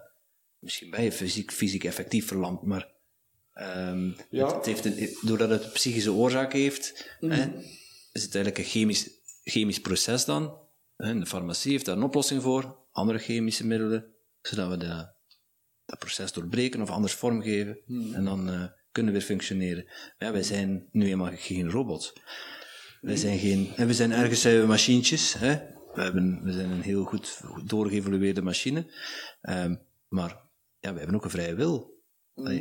Dat geloof ik toch in ieder We geval. hebben ook een zelfgenezend vermogen en daar wordt gewoon niet meer op gefocust. Het is precies, Ja. hebt het vaccinatie nodig, wat anders gaat er... eh, Ja, ja, ja, ja, ja. dat is een, een, van de vormen van tunnelvisie nu. Hè. Alsof een, een vaccin ons eh, van het probleem gaat redden. Want dat gaat niet het geval zijn, denk ik. Hè. Dat, dat, is, dat, is, dat toont dat de analyse veel te vernauwd gevoerd wordt. Want dit is veel meer dan een probleem met een, met een virus. Hè. Dat is enorm veel meer. Dat is een proces dat zich al 150 jaar aan het ontwikkelen is. Als je kijkt naar eh, eh, het groeien van, van, van, van de zinloosheid in de maatschappij en zo. Dit groeit gestaag. eh sedert, sedert, eigenlijk sedert de verlichting is dat een, een typisch iets. En we gaan daar een oplossing moeten voor vinden, of anders gaan we op een, op een, op een selectieve en beperkte manier blijven reageren op, op alle soorten reële prikkels. Dat vaccin gaat ons daar niet van afhelpen. En ten tweede, je kan natuurlijk ook u de vraag stellen van is het niet beter van de algemene gezondheid van de mensen te bevorderen? Ja. Mensen die bezwijken aan het virus zijn, hebben quasi altijd eh, een aantal andere eh, problemen op het niveau van algemene gezondheid. Eh, vaak wat overgewicht, eh, of veel overgewicht, of, of eh, een vorm van diabetes. Eh dus eh, een mooi artikel in de Lancet zei van we hebben er niet te maken met een pandemie, we hebben te maken met een syndemie, het samengaan van een aantal problemen. En het zou in veel opzichten logischer zijn om aan het overgewicht te werken en aan de diabetes, dan ons zo krampachtig te proberen isoleren van dat virus. Ik weet dat je er al soort kanttekeningen kan mee maken, maar ga je doen op korte termijn enzovoort enzovoort, dat is allemaal waar, maar toch, er zijn veel meer oplossingen dan alleen op dat vaccin. Dat ook. hè. Wat is uw reactie? Sluit u zelf op in uw kot en Ja, Of ga je je levensstijl aanpassen? Ga je gezonder eten? Ja. Ga je meer bewegen? Er zijn ook heel veel mensen die, die er positieve intenties aan overgehouden hebben. Maar ja, dat is goed. ga, je, ga, je dus, ga je dus alles doen wat in je eigen macht ligt Mm. om, om Ja. je te wapenen tegen, Mm. tegen dat soort dingen? Mm. En dan, inderdaad, als je het breder plaatje bekijkt, hè, overgewicht, diabetes, eh, het is niet gezegd dat je met kleine verandering in voeding al heel groot resultaat kunt halen. En, eh, op, op diabetesvlak bijvoorbeeld. Ehm, maar ook overgewicht door ja, wat minder te eten en meer te bewegen. Bij heel veel, bij heel veel mensen is dat al voldoende om, eh, om een overgewicht kwijt te geraken. En dan ben je, dan is je biologische machine ook misschien wel weerbaarder tegen dat soort virussen. Alleen, dat hoor ik niet in het journaal. Dat hoor ik niet. En dat doet mij wel ergens wel pijn. Ik ben, ik ben redelijk hard bezig met, eh met gezondheid. Ik ben geen die-hard, eh eh, hoe zei je dat? Dat ik, dat ik er echt Gezondheidsvriend. ja, geen gezondheidsfreak. Ik, ik zei net nog, één keer in de week een frietje of een, eh, eh, Ja, ja, ja. of een heerlijk. De mens heeft wel genot nodig om gezond te zijn. Maar ik denk wel na over wat ik, grotendeels van de tijd denk ik na, moet nuanceren, wat ik in mijn mond steek. Ja, tuurlijk. En ehm, ja, door, te, door op die manier, eh, dus dat is al- dat is al misschien al een, een gedachtegang. Hè? Mijn schapen lopen daar buiten met een moestuin, ik weet niet of je hem ziet. Dus, eh, Ik heb de moestuin gezien, dat is het eerste wat ik zag toen ik daar buiten keek. Van, kijk, Komt dan ook van zijn eigen groentjes, dus ja, ja. dat is ook weer waar. ah, ja, ja, Ja. ja. Maar ja, dat soort dingen, dat, ik vind het dan jammer dat er, dat er in, in, de, in de media, we moeten allemaal thuis blijven, maar er wordt eh, beweeg, dat wordt dan wel mondjesmaat gezegd, maar daar wordt niet op ingezet. Dat wordt niet 100%, terwijl daar eigenlijk in mijn ogen een heel grote winst te halen is. Ja. En niet alleen nu, niet alleen op korte termijn, maar en op korte termijn en in de toekomst. Door 100% in te zetten op een gezonde levensstijl. En die shift eindelijk eens te maken als maatschappij. En dik zijn niet meer normaal te vinden. Dat, psychisch gaat dat heel veel doen, maar ook lichamelijk. En ja, Of als een keuze, als mensen kiezen van... Ik, vind dat, vind ik, ook, ik ben er helemaal akkoord hoor. Ik vind dat het ontbreekt in de publieke ruimte. het is, benadruk, het is mijn eigen mening. Hè, het, is, het is mijn eigen mening, zo ervaar ik het. Eh, dus laat iedereen ook Ja, zijn nee, eigen ik ook, mening. ik ook, ik ook. Ik vind dat jammer. Ik vind dat ook eh, heel duidelijk dat men zou moeten inzetten op... allee, dat, men, dat men zou moeten vertellen genoeg van... Kijk mensen, als uw algemene gezondheid in orde is, is het risico gigantisch klein. Hè, bij overlijden aan het virus. En dat is één iets. En inderdaad, ja... eh, na een vaccin zullen we allemaal eh, wellicht nog een klein beetje minder gezond zijn. Eh, na een, als je algemene gezondheid op punt stelt als populatie, zijn je gezonder. Hè? Dat is een, een pure winst. Hè? Ehm, dat is één iets. Daarnaast veel meer op psychische zaken, hè, want eh, stress, hè, stress, stress vermindert de immuniteit dramatisch. En daarnaast vind ik ook, ook dat, hè, ik vind van, ja, iedereen mag de keuze maken, terecht, hè, van, van eh, eh, als iemand zegt van, kijk, voor mij is lekker eten, of lekker eten, hè, wat het, eten wat ik wil zo belangrijk, dat ik het ervoor over heb om vroeger te sterven, maar dat is in legitimeerde keuze. Ja. Iemand mag die keuze maken. Iemand heeft het recht om over zijn eigen leven en, zijn, en dood te beslissen. Ik ga het niet doen. Mhm. Ik, eh, ik, ik hou van, allee, ik, ik, ik eh, ben, ik let ook echt op mijn voeding. Ehm, omdat ik me er gewoon ja, frisser, beter van voel. Maar ik zie het wel als een persoonlijke keuze. In de zin van, niemand moet zich verplicht voelen om, Nee. om dezelfde keuze te, te, te, te Het is dan ook jammer, zo mensen die het dan echt wel goed menen om die boodschap uit te dragen, bijvoorbeeld eh, Lieve Annemans, die wordt dan opzij geschoven. Hè? Dat was Ja, ja, ja, iemand- ja. Want die was dan ook wel tegen een burn-out, die, dat die echt moedeloos werd. Hè? Eh, dat ik ook wel las, die was echt wel eh, serieus ontgoocheld. Maar jij kent hem ook zeker, hè, Lieven? Ja, ja, ik ken Lieven, ja. Ja. Ja, ja, ja, ja, ja. Een sympathieke mens. Hè. En inderdaad, hij heeft, ehm, ja, hij was de enige die eh, in de, ja, de mainstream media, laten we zeggen, eh zowat de enige alternatieve stem die echt eh, aan bod kwam. En dat is natuurlijk een moeilijke positie. Hè. Eh, ehm, ehm, Vooral ook omdat je dan op die manier elke keer weggezet wordt, ja, in de hoek gedrukt wordt. Ja, uw lieven komt wel terug hoor. En hij, hij ik denk dat hij meer eh, ja, zich eventjes teruggetrokken heeft. eh, maar hij is eh, alive and kicking. Ja, ja, ja, dat is echt wel... eh, hij heeft trouwens ook toegezegd voor onze podcast, dus die Ah, komt ook prachtig, wel, eh. Lieven. Ja, dat is echt wel intrigerend. eh, Ja, dat ja, hij ja. dan toch het zo goed meent met de bevolking. Hè, en hoe dat je dan toch ziet, de media kan je gewoon afschilderen, Ja, gewoon afmaken op een manier. Hè. We zijn ook een medium met Tom. Wij zijn ook een medium. Ja, wij Ja. zorgen voor wat tegengas. Hè. Ja. En ja, ehm, ja, nu denk ik er spontaan aan. Je hebt ook zo wel een, uw mening gegeven van, ja, de, wie is de persoon van 2020? MVR. Hè? En eh, die heeft dan in 2019 ook zo een, eh, ja, een conferentie gehad, zeker voor de farmaceutische industrie, over de Mexicaanse griep, hoe dat een pandemie kunt creëren. Ja. En je hebt er daar ook wel iets over gezegd, ik vond dat wel interessant. eh. Ja, ja, ja. Ja, het, het, het was wel dat filmpje eh, over Mark van Rans zijn presentatie op inderdaad een, eh, een congres in Groot-Brittannië was, denk ik. Was publiek beschikbaar. Hè? Dus het, was, het is nog altijd publiek beschikbaar. Hè? Dus Mark van Rans heeft dat zelf publiek beschikbaar gesteld. En eh, ik vond het wel zeer relevant inderdaad, om, omdat hij ook de prijs voor wetenschapscommunicatie gekregen heeft. En eigenlijk, als je dat filmpje bekijkt, zie je dat hij eigenlijk eh, ja, primair een vorm van eh, retoriek eh, promoot. Hè? Dat hij zegt van ik ga jullie leren hoe je inderdaad mensen kunt meekrijgen in de idee dat er een pandemie is. Hè? Dus eh, hoe je mensen kan overtuigen. En dat is eigenlijk iets wat in de klassieke oudheid als een vorm van retoriek beschouwd wordt. Met andere woorden, je probeert iemand te overtuigen van iets. Eh, eh, eh, ehm, eerder dan dat je gewoon iemand probeert zo juist mogelijk op de hoogte te brengen van iets. Hè. Want het is duidelijk dat hij, dat hij op een bepaald punt zegt van als je het zo vertelt, gaan ze je geloven. Hè. Terwijl het eigenlijk niet waar is. Hè. Zegt Ja. van, op een bepaald moment zegt hij van voorspel dat er eh, zeven doden zullen vallen per dag. En zegt hij, er vallen er altijd zeven, of dat er nu griep is of niet, of wat er nu een Mexicaanse griep is of niet. Dus de mensen gaan zeggen, die heeft gelijk, en het is erg. Hè? Dus, dus hij, hij gebruikt dat. Je, je zou kunnen zeggen, dat is misschien een welwillende vorm van beïnvloeding. Het zou kunnen zijn dat Mark van Ranst overtuigd is dat dat voor iedereen best is om de mensen te laten geloven dat de Mexicaanse griep is en hen dus voorzichtig te laten zijn.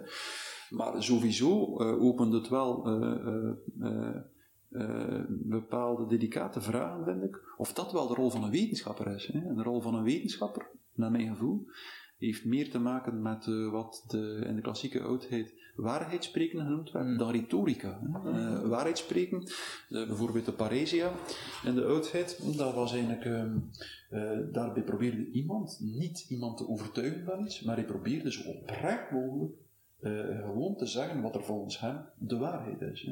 Met alle beperkingen van die, we weten dat, want de waarheid is een zeer vluchtig iets. De waarheid kan ook heel snel een mening zijn, hè? Of het is misschien Ja, wel een ja, mening. ja, ja. Misschien moet ik mijn woorden herformuleren. De waarheid is eigenlijk ook een mening. De waarheid is ook een mening, maar het is een speciale vorm van mening. Dus iedereen voelt op een bepaald moment. Dat klopt. De, de, de, de, de Grieken zeggen van als er een discours gevoerd, gevoerd wordt, publiek, dan ontbreekt er altijd iets aan. Iedereen voelt dat. In elk verhaal ontbreekt er iets. En uh, uh, uiteindelijk was het meer Hegel die dat zei. Hegel zei: De waarheid is dat stukje dat ontbreekt aan een dominant weten om volledig te zijn. En dus je Mooi. hebt een weten en er ontbreekt een stukje aan. En iedereen voelt dat. Dat is ook kenmerkend voor een, structuur, een gevolg van een structuur van de taal. Hè. Als er een verhaal is, voelt dat van ja, maar er ontbreekt er iets aan. Ja. En dat is hier ook zo. En, en, en de Grieken zeiden: er is altijd er zijn mensen nodig die dat stukje uitspreken. Hè. Die zeggen van ja, maar hè, dat wordt hier onder de mat geveegd in dat verhaal. En als dat niet gedaan wordt, als er geen dergelijke vorm van waarheid spreken is, dan, uh, dan kan er geen maatschappij zijn. Dan gaat de maatschappij kapot. Hè. En Foucault merkt dat ook op. Foucault zegt dat ontbreekt aan onze maatschappij. Dat wordt veel te weinig gedaan. Anne Arendt merkt dat ook op. En dat leidt tot een totalitaire staat. Een staat die... Uh, enfin, um, en um, dus waarheid, uh, inderdaad, waarheid is moeilijk te vatten, maar die heeft te maken met een stuk, iets dat ontbreekt, waarvan dat iedereen voelt van, ja, maar er is er iets niet juist. Uh, en, en, dat stukje dat ontbreekt aan, het verhaal om volledig te zijn, is de waarheid. Maar natuurlijk, als dat toegevoegd wordt, gaat dat verhaal weer een tekort bij hen vertonen. Dat is een eeuwig onvermijdelijk iets. En er is altijd iets dat ontbreekt. Net door dat, wat, wat in het begin gezegd hebben, er is altijd een woord nodig om een woord te duiden. Dus ontbreekt altijd een woord. En begin maar, hoe meer dat het herhaalt, ja, hoe meer dat mensen echt wel gaan geloven hè, als de ja. waarheid. Hè. Ja. Dat is een beetje de blackjack rule. Hè. Ja, 21 blijven herhalen en eh, ja, op den duur is eh, nieuws dat totaal niet klopt, nemen het mensen, ah ja, het is zo hè, uiteindelijk. Ja, je onderbewuste neemt het, ja, Ja. oké, het klopt. En, eh, ja. en mensen gaan er niet meer verder over nadenken. Ja. Maar stel nu, jij bent eerste minister of minister van Volksgezondheid. Hoe zou jij dat bijvoorbeeld aanpakken? Want ja, ik begrijp ook wel, ja, de buurlanden, noem maar op. Het is eh, ja, ja, over de wereld natuurlijk. Ja. Hoe gaat het ermee om? Hoe, hoe kun je daar... eh, Ja, ja, maar ik ben, eh, ik ben altijd de eerste geweest om, om, om, te, om te erkennen dat Hans de maatschappij in een impasse zat. Hè. Men zat in een onmogelijke situatie bijna. Hè. Het was zeker niet gemakkelijk. Hè. Voor de politici zeker niet.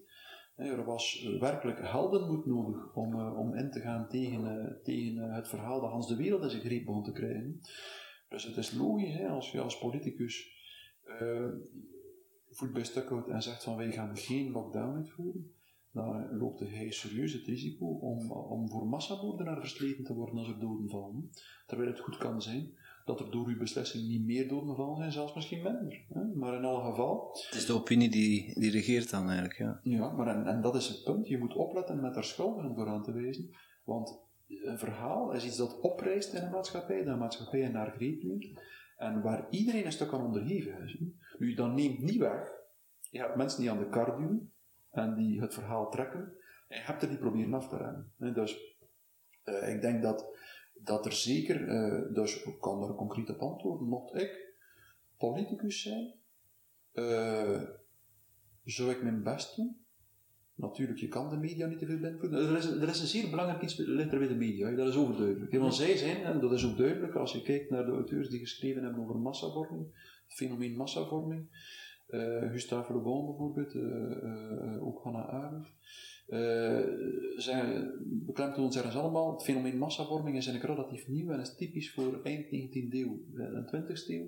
En kan niet losgezien worden van het, van het fenomeen van de massamedia. Dus je hebt, je hebt die, die, die, die, het, het, het met één stem kunnen spreken tot de hele bevolking is, is iets dat, dat een quasi onmisbaar eh, eh, eh, ingrediënt is om tot massavorming te komen. Maar dus, mocht, de- dus dat is zeker, je moet als politicus, denk ik, moet je je best doen om het verhaal open te breken. Hè. Dus om te zeggen van wacht, hè. dus we gaan, uh, we gaan proberen om uh, zoveel mogelijk verschillende mensen aan bod te laten komen. Ik ga, mij, ik ga mijn experts kiezen op een zo gedifferentieerd mogelijke manier. Ik ga aandachtig luisteren en ik ga ook tot de bevolking spreken uh, op een manier die probeert duidelijk te maken dat er meerdere opties zijn. Hè. Ja. Ik denk dat bijvoorbeeld ook zou zeggen van kijk, dit is hier niet gemakkelijk. Hè. Ik kan die keuze niet maken alleen. Ik spreek voor een bevolking, dus jullie maken zo ook. Hè? Dus uh, je moet goed beseffen, als wij hier iets anders doen dan onze omringende landen, uh, dat de consequentie is uh, dat, dat het kan zijn dat er hier ook doden vallen. Dat is natuurlijk, is dat zo. Hè? Dus dat is iets, je moet, je moet de complexiteit van een situatie proberen onder woorden te brengen, denk ik. Nu hebben we veel te veel de neiging om te geloven, politici hebben dan veel te veel, denk ik, om te geloven dat er nu geen tijd is voor debat, dat mensen daardoor gaan beginnen twijfelen, dat we nu met één stem moeten spreken, zodanig dat iedereen die maatregelen volgt. Maar dat klopt dus niet. Hè? Dus uh, ik denk dat uh, een bevolking die zich gehoord voelt, hè, als alle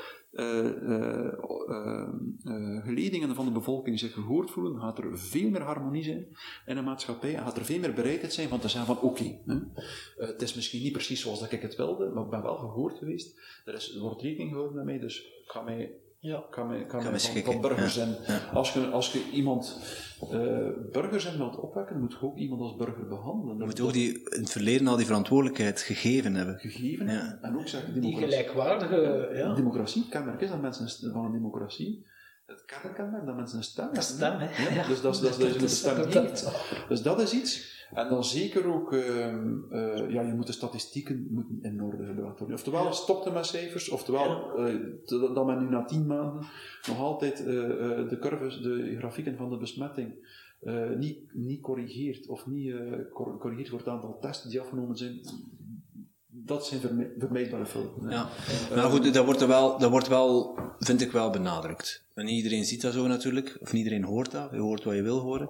Maar dat vind ik wel verschil tussen, uh, ja, bijna vorig jaar, zeg acht maanden geleden en nu, is dat er wel al bij gezegd wordt van, kijk, we hebben vorige week of twee weken geleden onze, onze teststrategie aangepast. Dus dat gaat er nog. En dan worden ze elke, zeggen ze elke keer, kijk, het aantal ziekenhuisopnames, dat is een, een maatschappelijke graadmeter van dit moment. Mm. Daar hebben we ons, uh, daar kunnen we ons op enten.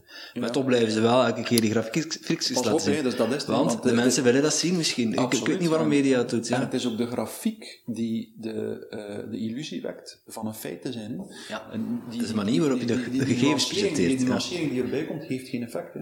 Of nauwelijks. Hè. Het is die grafiek die, die, eh, die, die, die de werkelijkheid lijkt te presenteren. Je ziet omhoog naar beneden, ja. ja. En je moet dan ook nog opletten, ziekenhuisopnames, een indicator. Ja, maar van wat? Van wat, hè? Ja. Tuurlijk.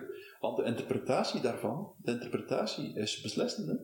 Dus ik heb uh, uh, met veel urgentieartsen gesproken en dat is een illusie dat die mensen allemaal te voelen hebben dat dat een indicatie is van de uh, intrinsieke mortaliteit van het virus. Hè. Ja, want is dat, is dat de, de hoeveelheid mensen die ziek zijn geworden? Of is het in een bepaalde gemeente de hoeveelheid mensen die zich ziek genoeg voelen om naar het ziekenhuis te gaan? Bijvoorbeeld, ja. Dus, dat is wel een, al een nuance. Ja, ja. En ook bijvoorbeeld ja, het overspoeld worden van een ziekenhuis. Is dat primair een gevolg van de ernst van het virus, of is dat een gevolg van het afbouwen van een ziekenhuisbed? Daar kunt u vraagtekens bij stellen. natuurlijk, ja, maar de ziekenhuisbedden worden al 20 jaar afgebouwd, hè, maar in, in grote getallen. Dus, dus, dus, ze zeggen van, het komt... Ja, bevolkingstijden ja.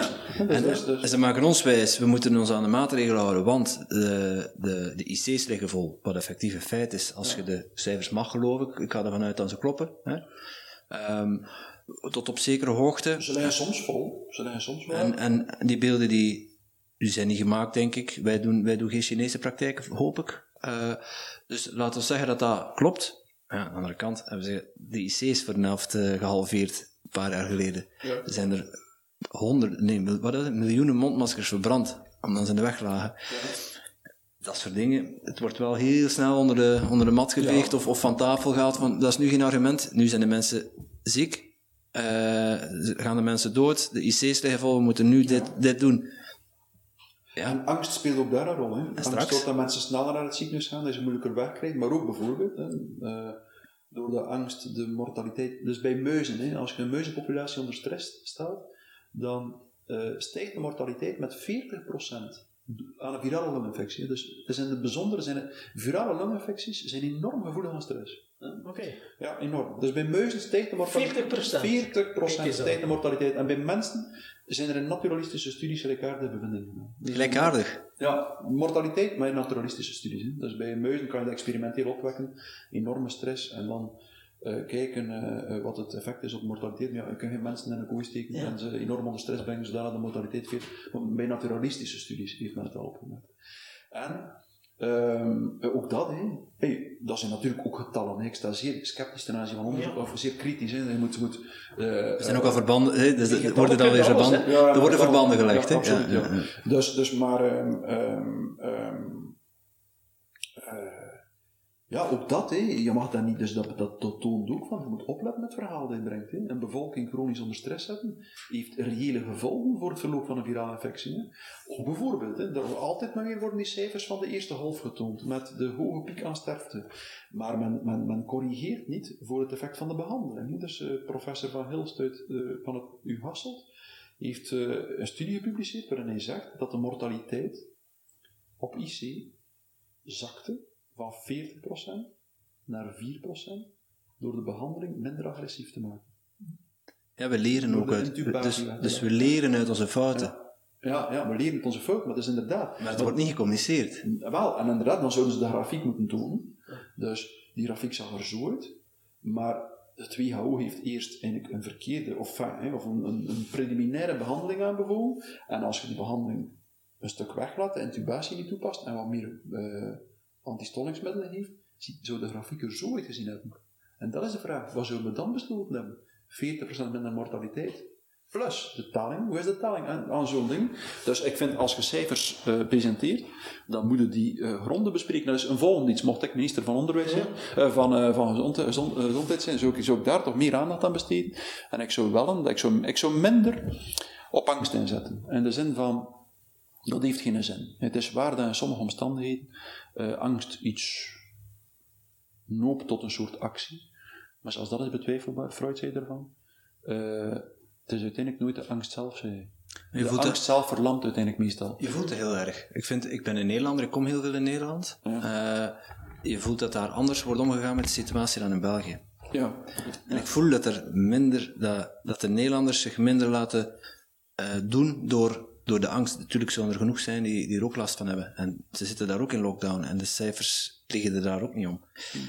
Ehm, maar de mentaliteit is anders. Mm. En de, de manier waarop dat er mee omgegaan wordt is anders. En dat is misschien ook heel belangrijk. Ik vind de, tot op zekere zin de burgerzin ook groter in Nederland.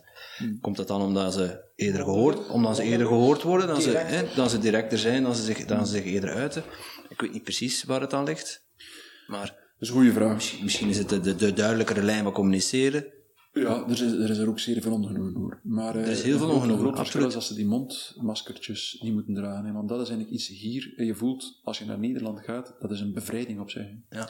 En hier eh, is er ook weer van de, idee van, we moeten de angst erin houden. Nee, letterlijk. hè. Ik denk dat het eh, een professor Vliegen was, Erika Vliegen, die, eh, die ook zei van, ja, dat eigenlijk meer een symbolische maatregel. Hè, om mensen op elk moment eraan te herinneren dat er een virus is. Maar ja, je moet er een beetje mee opletten, hè, met zo'n ding.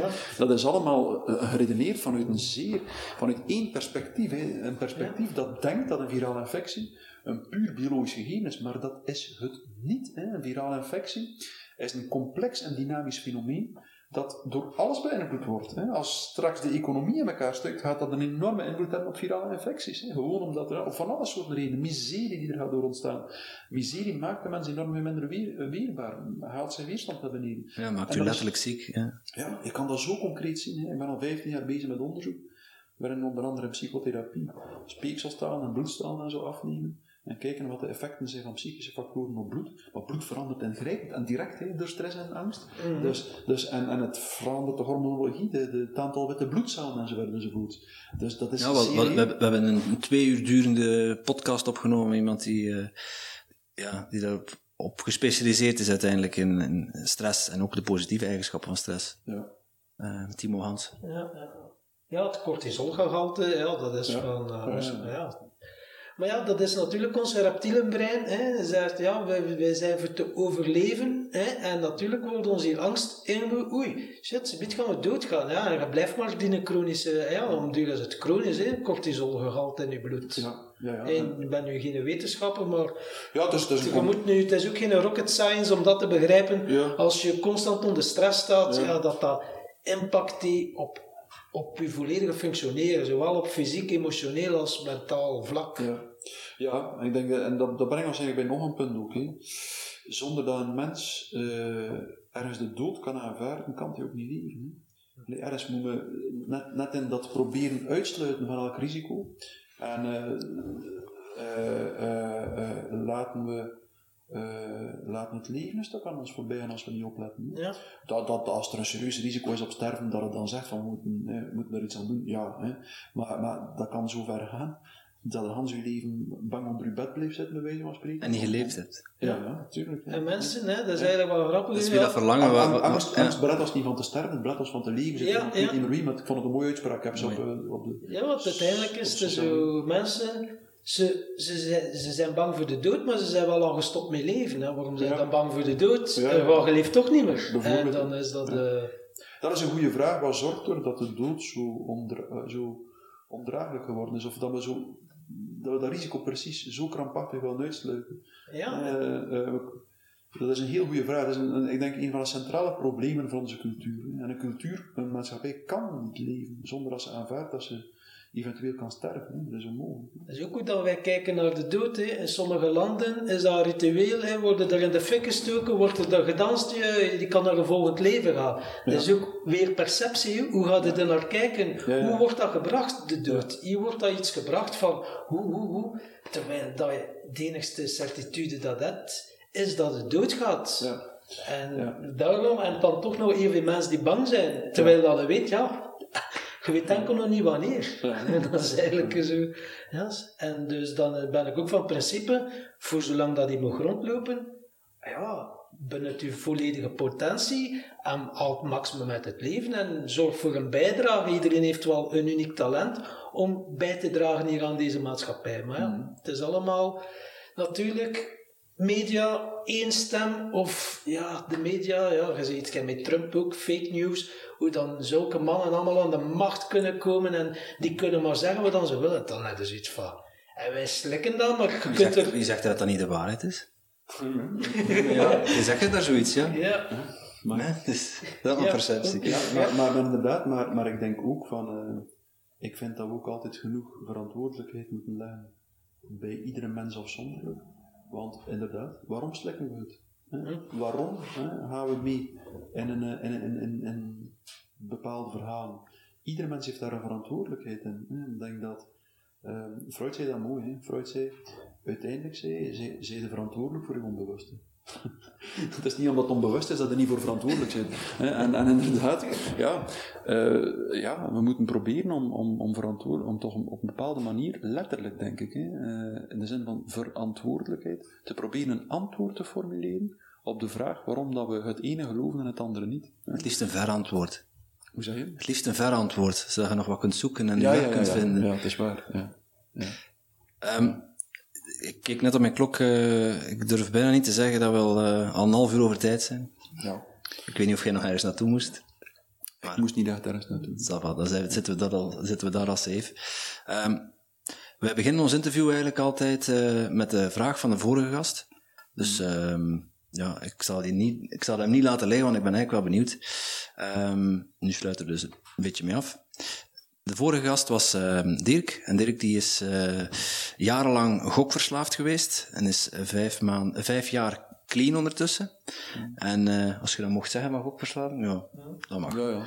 En um, hij, had een, hij had een hele mooie droom nog, die hij graag wilde verwezenlijken. Mm. en hij vroeg zich af, als vraag naar jou toe, van, heb jij nog dromen? Waar droom jij van? Op korte termijn en op lange termijn? Op korte en lange termijn. Ook heb alleszins nog veel dromen hoor, dat is, uh, dat is zeker. Uh, maar ze worden. Uh, denk wel dat ze. altijd maar bescheidener worden. En daarmee zeg ik niet minder mooi, zeker niet. Maar ehm, eh, ergens droom ik wel van een leven eh, waarin ik rustiger en ongestoorder eh, iets kan creëren. En dat is bijvoorbeeld schrijven, een boek, maar ook eenvoudige dingen hoor. Ik ben in de, tijdens de lockdown nu met de moestuin gestart. Ik heb, er net al naar verwezen. En ik, eh, ik, ik, dat was een enorme ervaring. Dus ik, ben, ik, had me, ik had al intuïtief zo wat gevoel van, ik ga die moestuin zeer los organiseren. Ik ga van alles uitplanten en het was in eigen weg laten zoeken. En ik eh, hoorde dan van iemand dat dat eigenlijk de principes zijn van de permacultuur. En ik, eh, ik eh, ben ermee begonnen zo. Eh, daar een selder, daar een rode biet, daar van alles uitplanten. En nu staat er hier, ja, 20 bij 8 vierkante meter, dus serieus, moesten Ja. en er staan nog altijd eh, velen, ik heb bijna Hans de winter al groenten vanuit mijn eigen moesten. En ehm eh, hey, dat, is, dat is echt, ik ben ervan. Dat is iets wat mij meer en meer fascineert, hoe, eh, hoe eh, ik ervaar dat nauwelijks als werken. Ik heb die dingen geplant en als ik telefoneer loop ik daardoor, ik trek hier wat onkruid uit daar. Ik Dat onkruid trek je wel, ja. ik, ja, absoluut, maar ik, ik dek de bodem af met, met stro en zo, zodat er uiteindelijk weinig onkruid eh, eh, groeit en, en dat ook eh, de bodem in warme zomers echt vochtig blijft. En, en, en- en, eh, zeer goed, dat is een zeer goed systeem. En eh, eh, ik, ik sta er echt versteld van eh, hoe eh, wat gemakkelijk. hè. Ik heb het allemaal omgedolven met de hand, dus het is fysieke arbeid, maar dat heb ik ook nodig. hè. Een mens heeft fysieke beweging nodig. Zeker, hè. zeker. En ik doe dat ook. Ik doe dat op een manier. Ik heb vroeger nog krijgskunsten gedaan en daar moet je elke techniek eh, links en rechts leren. Dus je, je moet, eh, en ik, ik doe dat ook zo. Ik delf zowel links als rechts. Met mijn, ik, niet ik met mijn linkerhand, maar ik met mijn andere Beetje hand. gelijk Karate Kid, eh, de films en zo, dat die... Martial arts. Ja, ja, ik heb gewoon dat, dat, dat, dat, prin- dat principe van het verzorgen van de houdingen en van, en van het, eh, het, ehm, het eh, zorgen dat je lichaam wat in balans blijft door de ene keer de beweging links te doen, de andere keer rechts. Dat is dus eigenlijk iets dat mij opvalt. Je kan dat eigenlijk bijna ja, spelenderwijs doen. Eh, en daar komt van alles uit die grond opgerezen. hè. Dat is eigenlijk formidabel. En ehm, eh, ik heb eigenlijk wel, dat is eigenlijk wel nog een, een echt een, eh, een, ik weet niet of ik dat een verlangen moet noemen, maar een, een soort tendens en, en, en, en, en, stuwing naar een leven dichter bij de natuur. Ik kan dat, dat kan een romantisch ideaal klinken, dat is het misschien ook, maar het, het geeft mij enorm veel voldoening. Zo dat gevoel van hoe, hoe het leven eh, in zijn eenvoud juist kan zijn. En je, ik voel ergens, dat is juist. Dat En ik ja. ga hier, dat klopt. En Je, je, je moet geen plastic gebruiken. Je, moet, je, moet, je, je, je lichaam is wat sterker geworden door te werken. Je, zit in contact, zit buiten geweest, je voelt je rustig als je binnenkomt. En Maar je leven verandert volledig. Hè. Bijvoorbeeld, eh, ik weet, ik begon mijn eerste groenten hier te kweken. En ik dacht van, oké, dat is min of meer gelukt. Hè. In het begin is dat ook niet zo moeilijk, omdat de grond zeer rijk is als, als er daarvoor gewoon weide geweest is of, of, eh, of gazon. Eh, maar dan, die groenten begon te groeien en plots dacht ik van, verdorie, ik moet ze nu nog opeten ook. Want die groenten, ja, dan is die biet eh, groot, dan zijn ze zelden groot dan dat. En je voelt bijvoorbeeld dat, dat anders, als je alles in de winkel koopt, sta je s morgens op, je denkt van, ja, waar heb ik zin in? En dan ga je dat gaan halen. Of je, gaat, eh, je spreekt af met de mensen die bij u wonen, van, waar heb ik zin in? Dan ga je dat gaan halen. Maar ehm, eh, als je een groentetuin hebt, is, dat, is er iets anders. Die natuur, die... die, die, Ja, die er groeien geen aardbeien op dit moment in uw tuin. Nee, nee, Daar ben nee, ik 100% van tuurlijk niet. Nu overtuigd. heb ik nog appels die bewaard zijn van, ik bewaar die, dus ik, ik heb, ben er allemaal mee bezig ja, met bewaartechnieken en zo. Eh, en, en, en dus wij eten die appels nu nog op, en die zijn, die zijn anders, hè. die zijn lekker en passen eigenlijk ook goed bij de winter, als ze zo oud worden. Hè. Die appels worden veel zoet- zoeter en warmer. En, ehm, eh, maar in alle geval, plots is wordt uw verlangen en uw, uw, uw, uw genot gemilderd door die natuur. Want die natuur reikt u iets aan. Die natuur legt u een stukje haartempo op. En letterlijk. Hè? Je gaat mee met die natuur. Dan is dat klaar. Dan is dat klaar. En dat zorgt op een bepaalde vreemde manier dat iets van de onbepaaldheid van het verlangen van uw schouders genomen wordt. Je kunt afgeven, iets afgeven Ja. en op, opnemen krijgen. uiteindelijk. Je, Ja, je, je, leeft meer mee. En dat zijn zo'n zaken. Ik zou eigenlijk eh, heel graag daar meer naartoe gaan. In de, in, in, in de jaren die, die komen.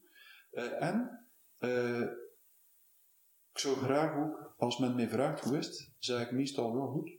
Maar ik zeg er ben altijd bij, maar misschien een klein beetje te veel werk. En dan bedoel ik vooral zo ja, wat te veel eh, opstaan en met eh 300 of 400 e-mails wakker worden, eh, die moeten beantwoord worden. Dat is niet overdreven, dat is een. Mhm. Is, Herkenbaar. gigantische.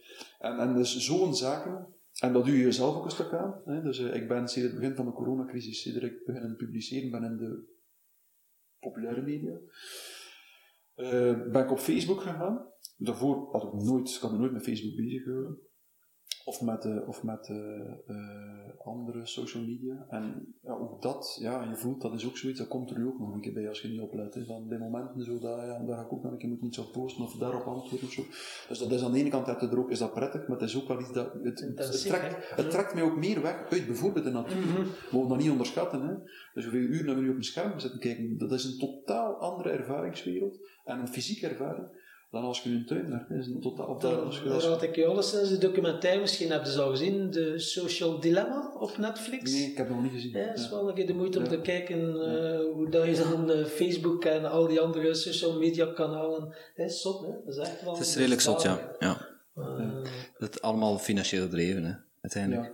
Ja. Dat is die platformen. de algoritmes en zo. Nou, aan de andere kant heb je ook wel weer eh, partijen ertussen zitten die, die het op een andere manier proberen aanvliegen, like Pokémons vangen.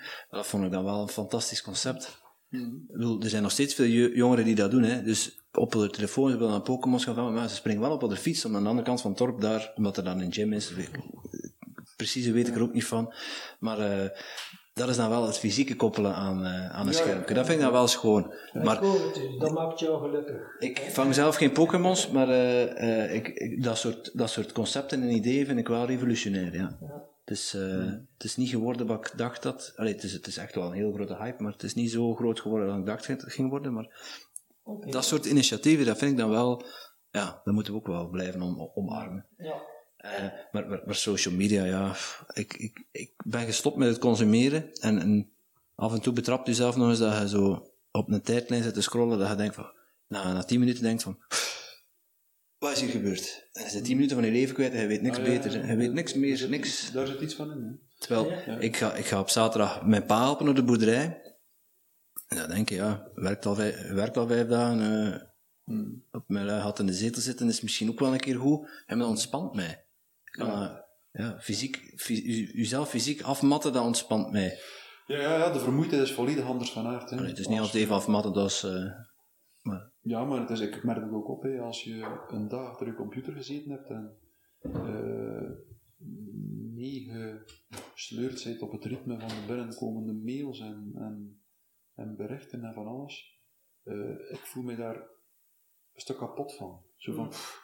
en als je een dag in je tuin gewerkt hebt, voel je vermoeid, maar zo een Ja, gevoel van, zo, ah, ja, en dan zet je een zalige vermoeidheid van, voilà, nu zitten we binnen. Ja. Ik heb het gevoel dat het leven over het algemeen, dat we eh, te ver afgeweken zijn van de, de directe zin van het leven. Ik denk, denk dat dat, Keep it simple, eigenlijk. en wij zijn ademhalen. Dat is een goede vraag wat dat is. Hè. Maar je, dat antwoord wordt een stuk gegeven door de natuur bijvoorbeeld. Voor u denk ik. Hè. Van, van, ja, je voelt eh, als je een dag gewerkt hebt, en, en, en, of, of als je in je tuin een heel jaar wat gewerkt hebt en de vruchten komen daaruit, dat geeft een voldoening op zich. Ik denk dat het Goethe was die, die zei, je kunt dan een mens die nooit een eigen tuin heeft gehad, niet uitleggen eh, wat de voldoening is om een bloemkool mee te brengen en klaar te maken. En, en ik denk dat ook, dat is iets dat een, een aparte voldoening heeft, die, die, die niet... eh, die niet tot iets anders reduceerbaar is en die ook niet in woorden te vatten is. Je, je, je- dat overkomt je gewoon, denk ik. Als je dat doet, is iets van dat je voelt van, tja, er voelt daar iets juist aan. Iets, iets, iets, in, iets dat, eh, iets dat in, eh, ja, er ontstaat een soort, eh, er lost zich een bepaalde spanning op die anders in het leven zat. Hè. Bijvoorbeeld dat, hè. je voelt van als je nu een dag gewerkt hebt achter je computer, voelde van, eindelijk moet ik nog gaan sporten. Hè. Of mijn lichaam gaat wegkwijnen. Dus dat is, dat is ja, niet zo als je een dag in tuin gewerkt hebt. En dan denkt je niet aan sporten. Nee, Nee, dat is ook niet nodig. nee is niet nodig. Eh, onze podcast. Ah, Ja, ik, ook, ja, ik wou het bruggetje maken. Ah, ik, ja. van, ik, hoor jou, ik hoor jou vertellen over je tuin en ik merk dat dat jou gelukkig maakt. Ehm, Het kan zijn van niet, maar dat, dat gevoel krijg ik. Eh, onze podcast gaat over geluk en succes. En ja, we zijn wel benieuwd naar wa- wat jij als geluk definieert. Ja. Ja, wel, ik ga eerst een vraag geven, eh, of, of eh, iets zeggen dat, dat, dat er niet recht op ingaat op die vraag. Maar ik denk ten eerste dat geluk eh, een vogel is. dat, of ik ga het anders zeggen. Ik denk niet dat in leven te rechtstreeks geluk mocht nastreven. Ik denk dat, ehm, dat, dat dat een geen goede manier is om het te worden, ten eerste. En ook niet helemaal juist is. Ik heb de indruk dat het leven, eh, voor mij, eh, moeten, zijn de, moeten principes aan de basis van het leven. Bepaalde ethische principes, waarvan je zegt van kijk, ik ga volgens die principes proberen leven. En dat is zeker niet iets dat u op alle momenten gelukkig maakt, in de zin van, ja, dat is net een principe. Of principieel zijn is net het aanhouden van een principe, ook als het u nadeel doet. Hè. Zeggen van, ja, ik ga, ja, enfin, je hebt van die zeer eenvoudige principes, eh, ik ga niet stelen of ik ga niet dat of ik ga niet dat doen. Eh, kan u soms meer voordeel leveren als u principes overtreedt, maar net dat is een principe volgen als ze niet overtreden. Ja. En ik denk dat een principes, voor mij, voor mij de principes die zo in mijn leven sturend zijn, zijn bijvoorbeeld, hebben veel te maken met spreken en luisteren. Het principe van, de mens heeft de plicht, de ethische plicht, om zo goed als en zo kwaad als dat hij kan, naar zijn beste vermogen, eh, te blijven zeggen wat er volgens hem ongeveer waar is. Hè? En dat moet niet ten alle tijde zijn, maar in bepaalde situaties voelde, regelmatig brengt leven in een situatie waarin je voelt van ja, maar dat klopt hier niet. En niemand zegt het, maar er gaan er mensen slachtoffer van worden. En dat kan zijn op het werk, dat er een toestand is, of van dat iemand dreigt een slachtoffer te worden, waarvan dat je weet van dat klopt niet. Er moet hier iets anders gezegd worden ook. Er is een, een soort ethiek van het spreken, zeggen van kijk, ik ga proberen mijn best doen om te spreken eh, op punten waarvan ik denk dat het nodig is. Eh, en dat is één iets, maar luisteren ook. Het principe van kijk, je kent elk ander mens het recht toe op spreken. Dus je zit bereid sowieso om te zeggen van oh, ook al had hij een moord gepleegd, ook al had hij tien moorden gepleegd, eh, gedaan wat hij wilt, hij blijft met een mens die een recht heeft op spreken. Hij moet uw verhaal doen. En dus ook dat komt in het dagelijks leven veel tegen. Dat zeer vaak, hè, dat mensen op alle soorten subtiele manieren de mond gesnoerd worden, of niet aan het woord gelaten worden, of niet, niet serieus genomen worden als ze iets zeggen. En uw best doen om daar tegenin te gaan. Zo'n principe, ik denk in het leven, dat, dat je leven best, dat je een leven best u laat leiden door een aantal principes. En dat zijn ook persoonlijke ontdekkingen in die principes. Zegt van, kijk, dat is iets dat voor mij belangrijk is. Eh, en wat ik denk dat belangrijk is, dat op ethisch vlak als mens, eh, en dat je niet terechtstreeks u, daar leiden, u, u laat leiden door het verlangen om gelukkig te zijn. Ja. Ik heb het gevoel dat oh, geluk, hè, ja, natuurlijk kunnen er zeggen van iedereen wil gelukkig zijn. Ja, maar het is nog niet omdat je, als je daar oprechtheid gaat worden, Als je leeft naar de principes, ja, ga je wel geluk ervaren. En Stephen Covey vergelijkt het principes als een vuurtoren. Hè? Ja, een vuurtoren Ja, heeft altijd dezelfde functie. Of dat dat dan een oorlogsschip is, of een, gewoon een klein bootje. Ja, dat heeft altijd maar één, één functie uiteindelijk. en die blijft en die blijft. Ja, blijft stabiel. Ja. ja, uiteindelijk is dat wel. En onze podcast Wacht, wacht, wacht, wacht, want ik heb nog geen, eigenlijk nog geen antwoord gekregen. Oké. Het was een hele mooie uitweiding, maar eh, Ja. goed Dus geprobeerd. dat- de vraag was, eh, eh, Wat is, de, wat is uw definitie van geluk? ja.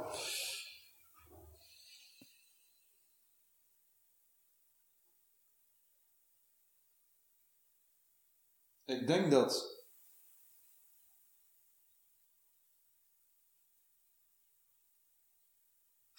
ja ik denk dat alleszins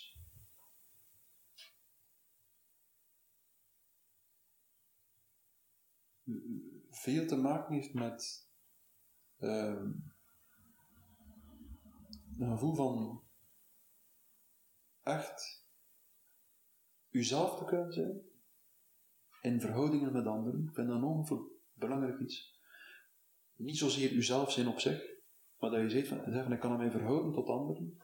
Ik, kan, eh, ik heb sociale banden of vriendschapsbanden. Ik heb eh, een verhouding met andere mensen. Doet er niet, niet toe van welke aard dat die banden zijn.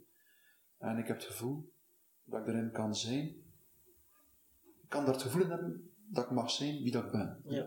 Dat is allemaal zeer onduidelijk. hè, Ik weet dat, hè, want u zijn wie dat je bent, ik weet, maar toch kunnen dat gevoel hebben. Ja, ja. die ervaring van, voilà, hier heb ik het gevoel dat ik mag bestaan en kan bestaan Ik zoals hoef ik geen ben. rolletje te spelen, ik kan Ja. gewoon, eh weet je, Ja. kan gewoon Matthias zijn en wat Ja. dat ook moet betekenen. Ja, Maar, en er is een andere die mij dat toelaat en die dat aanvaardt en ik kan die anderen ook laten zijn wie dat die is. Ja. En zo eh, eh, versterken we elkaars existentie, zou je kunnen zeggen. Ja. Ik denk dat dat iets is. Wat is de definitie van de Tim Tom podcast waar je nu net omschrijft? Ja, dat is een grapje. zo, zo, zo, zo, voel ik, zo voel ik mij als ik, eh, als ik bij Tom ben, ja. ja. Ja. ja. En, wel, en dan ook, ik denk nog iets, denk ik, het gevoel dat je iets kunt maken. Dat je iets kunt creëren. creëren. Ja. Dat vind ik ook. Ik vind dat ook een, een leven. eh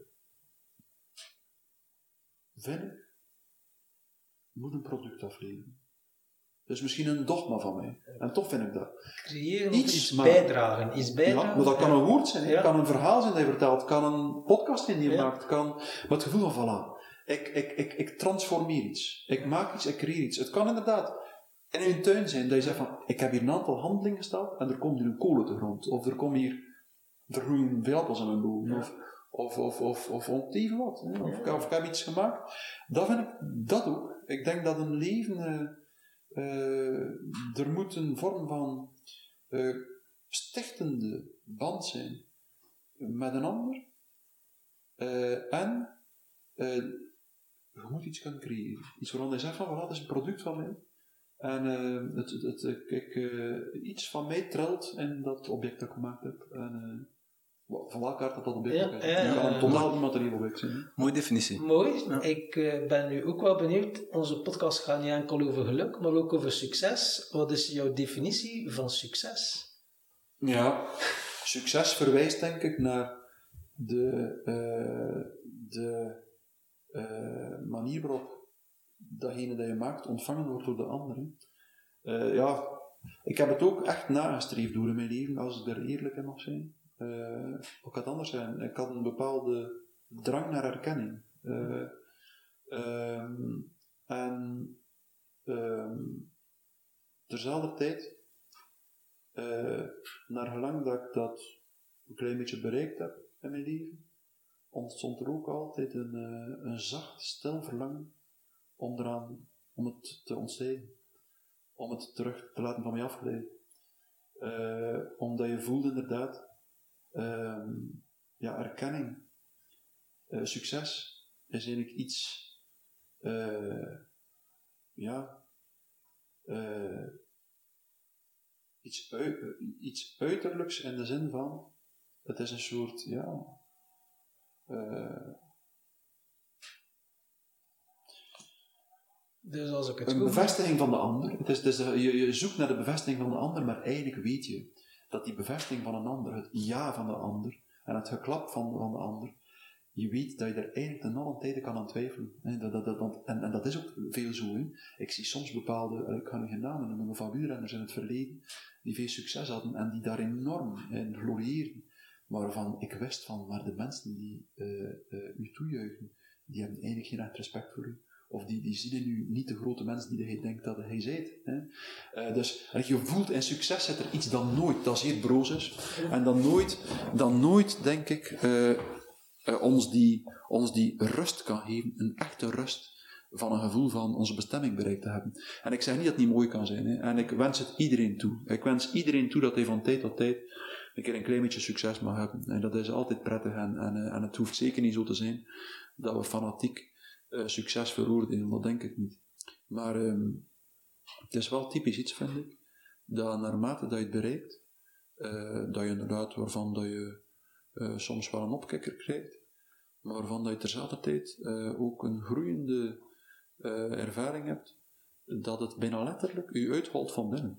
Het, het, het, het is bijna letterlijk iets van uw buitenkant die geapprecieerd wordt. Dat kan uw uiterlijk zijn, maar het kan veel meer dan dat u, of, of eh, meer, meestal is het meer iets van de orde van een bepaalde- persoonlijkheid. Ja, succes of, Ja. of, of, of, of, of, ja, een titel die je krijgt of, een, of een, eh, iets dat je maakt dat, dat, dat op handgeklap onthaald wordt. Dus voor jou is eigenlijk, succes kan je pas hebben door iemand anders. Dus je hebt het niet binnen je eigen controle succes. Je zou, je, zou eh, je zou kunnen zeggen dat er ook een bepaald succes bestaat ten aanzien van een verinnerlijkte norm. Hè? Dat, je, dat je jezelf iets oplegt en dat je blij bent dat je dat bereikt. En, en toch denk ik dat dat nog altijd, ook daar, op dat niveau, het streven is naar een bepaald uh, ideaal beeld. Denk dat dat. Het is niet omdat je zelf oplegt van ik wil zoveel wegen, of ik wil zoveel vermageren, of ik wil dat bereiken, dat het toch niet iets blijft hebben van uh, eigenlijk eerder jezelf vervreemden aan een uiterlijk ideaal, aan een uiterlijke vorm die je oplegt dan dat het een, een, een, een langzaam tot uzelf komen is. Hè. Iets, iets dat zegt van voilà, hè. Ik, ik, ik bereik daar iets van mijn kern van mijn wezen, uh, die onvatbare, onnoembare kern van de dingen. Uh, die mij, en dat is, je voelt het effect is totaal anders. Bij het eerste ontstaat er een soort uh, glorierend, glorierende de arena. Uh, moments ja, of fame. Een soort, ja. een soort glorie van, ja, ah, van En dat heeft natuurlijk dat heeft een energieopstoot, meestal kort, maar het holt ook bijna altijd uit. Hè. Het is het vervreemde stukje. Hè, van, van, en uh, bij het tweede is het een soort van rust van er moet niets meer. Hè. Er moet niets meer. Dat kan mij soms overkomen als ik zo s'avonds in mijn bed lig en ik heb mijn hele dag met onoplosbare de onoplosbare problemen gekweld gezien. Dat kan in het werk zijn, dat kan ook op privévlak zijn. Dat je zegt van, uh, dat je in je verhouding met mensen het gevoel hebt van, ik, raak nu uit bepaalde knopen en zo. En uh, dat, dat, is mij al regelmatig keer overkomen en ik vind dat altijd geprivilegeerde momenten, dat je plots kunt zeggen van, dat ik zoiets vind in mezelf, een zachte aanwezigheid, is dan een vorm van liefde? Ik weet het niet, ik zou het moeilijk kunnen zeggen. Een zachte aanwezigheid? Ja, ja, ja. ja, ja. Amai, ja. zoals, uh, kijk, we zijn terug uh, in de eten, de batterij was even plat. dat was, uh... De batterij even plat, ja, de, dat krijg je als je heel lange gesprekken doet die, die heel boeiend zijn. Hè? Dus jij was, jij was bezig met je, met je definitie van, van succes, tenminste, je was er nog aan het over uit te wijden. Um, maar ja, misschien goed om, uh, om, om het, de podcast in ieder geval af te sluiten. Um, er rest ons wel nog een paar vragen. Ja. Korte. Namelijk één, dat je nog een vraag mag bedenken voor onze volgende gast. We weten nog niet wie het is. Ja. Laten we daarmee beginnen. Heb jij een toffe vraag voor onze volgende gast? Dus een vraag, en voor alle duidelijkheid, de vraag... Uh... Normaal beginnen we ermee. Ja. ja uh, Oké. Okay. En, en is een vraag die, uh, die uh, in lijn met. Is, is een... Nee, het mag een vraag zijn. maakt niet uit. Ja. Oké. Okay. Dan zou ik aan de, durven vragen van. Ehm, heeft de coronacrisis voor u iets verandert in de manier waarop je zin probeert te geven aan het leven? Is dat zo? Kan dat? Ja, zeker. Dat is, uh, kan dat al een mooie vraag om mee te beginnen. Ja. Het gesprek direct al uh, ja. super. Als we het niet op het einde staan, hè. dat gebeurt wel eens. Ja, dat gebeurt ook wel Dat is mooi. Ja, dat is mooi. Ja, niet aan een vast, nee, inderdaad. vast tram, vast klampen. Hey, als, als mensen geluisterd hebben en, en denken van, goh, die Matthias, dat is wel een interessante, ik hoorde dat hij een Facebook had. Uh, waar, waar kunnen ze vinden, waar kunnen ze taggen? Ja, als ze gewoon mijn naam op Facebook ingeven, zullen ze mij vinden. Maar ik zit aan de limiet van het aantal vrienden. Oké. Okay. Ja. ja, dus... Uh, ja. Er een limiet aan? 5000. Ah, oké, okay, ik heb geen idee. Ik, uh, ja. Ik zou moeten een pagina beginnen, het is een profiel. Ja. Maar, uh, dus op Facebook, en ik heb ook gehoord, mensen kunnen ook bij jou in therapie komen. En heb jij een website? Of een... Nee, omdat mijn praktijk zit zo, ja, sowieso al serieus vol, maar goed, mensen kunnen mij gewoon uh, per mail contacteren of... ik, ik, dat is raar. Ik heb nooit mijn naam ergens vermeld. maar ik vind het ook, prettig, niet, ik vind het ook prettig. Ik vind het prettig. Allee, ik bedoel, ik heb me nooit geprofileerd online. Ik sta nog op een website vermeld van uh, een groepspraktijk in Kortrijk, waar ik nu eigenlijk alleen nog maar soms diagnostiek doe. Maar anders vond ik het bijzonder prettig om uh, mensen via uh, op hun eigen manieren te laten eh, tot bij mij komen. Eh, Eh. Ja, en dan, dan, ik weet niet, meestal is dat door als ze mijn naam van andere mensen kregen of zoiets op mijn telefoon. Ehm, maar ze kunnen mij altijd een mail sturen. Mijn mail, mijn mail is te vinden op internet. Oké, super. We zullen hem dan ook vinden en we zullen hem onderaan onze blog zetten eh, Ah, ja. van de podcast. eh. Goed, dan rest ons niks anders dan, eh, dan u hartelijk te bedanken in ieder geval voor, eh, voor uw tijd en een toffe gesprek.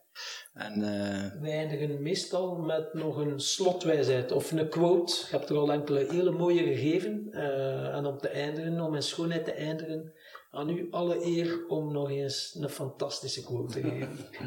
Ja, oké. Echt een quote, hè? quote of, hoe moet jij hem op vertalen ook? Ja, nog kiest, ja.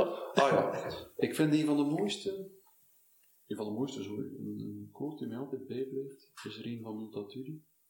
Niets is zeker en zelfs dat niet. Oké, mooi afsluiter. dat is een mooie afsluiter. Fantastisch. Dan wil ik u ook van harte bedanken, Matthias. Ah, jullie ook bedankt, jullie ook bedankt, want ik, ik vind het, eh, het format heel prettig, eh, zeer vrij. Eh, dat is eh creëren, spreken, denk ik. Ja, Waar zeker. je de woorden laat gaan.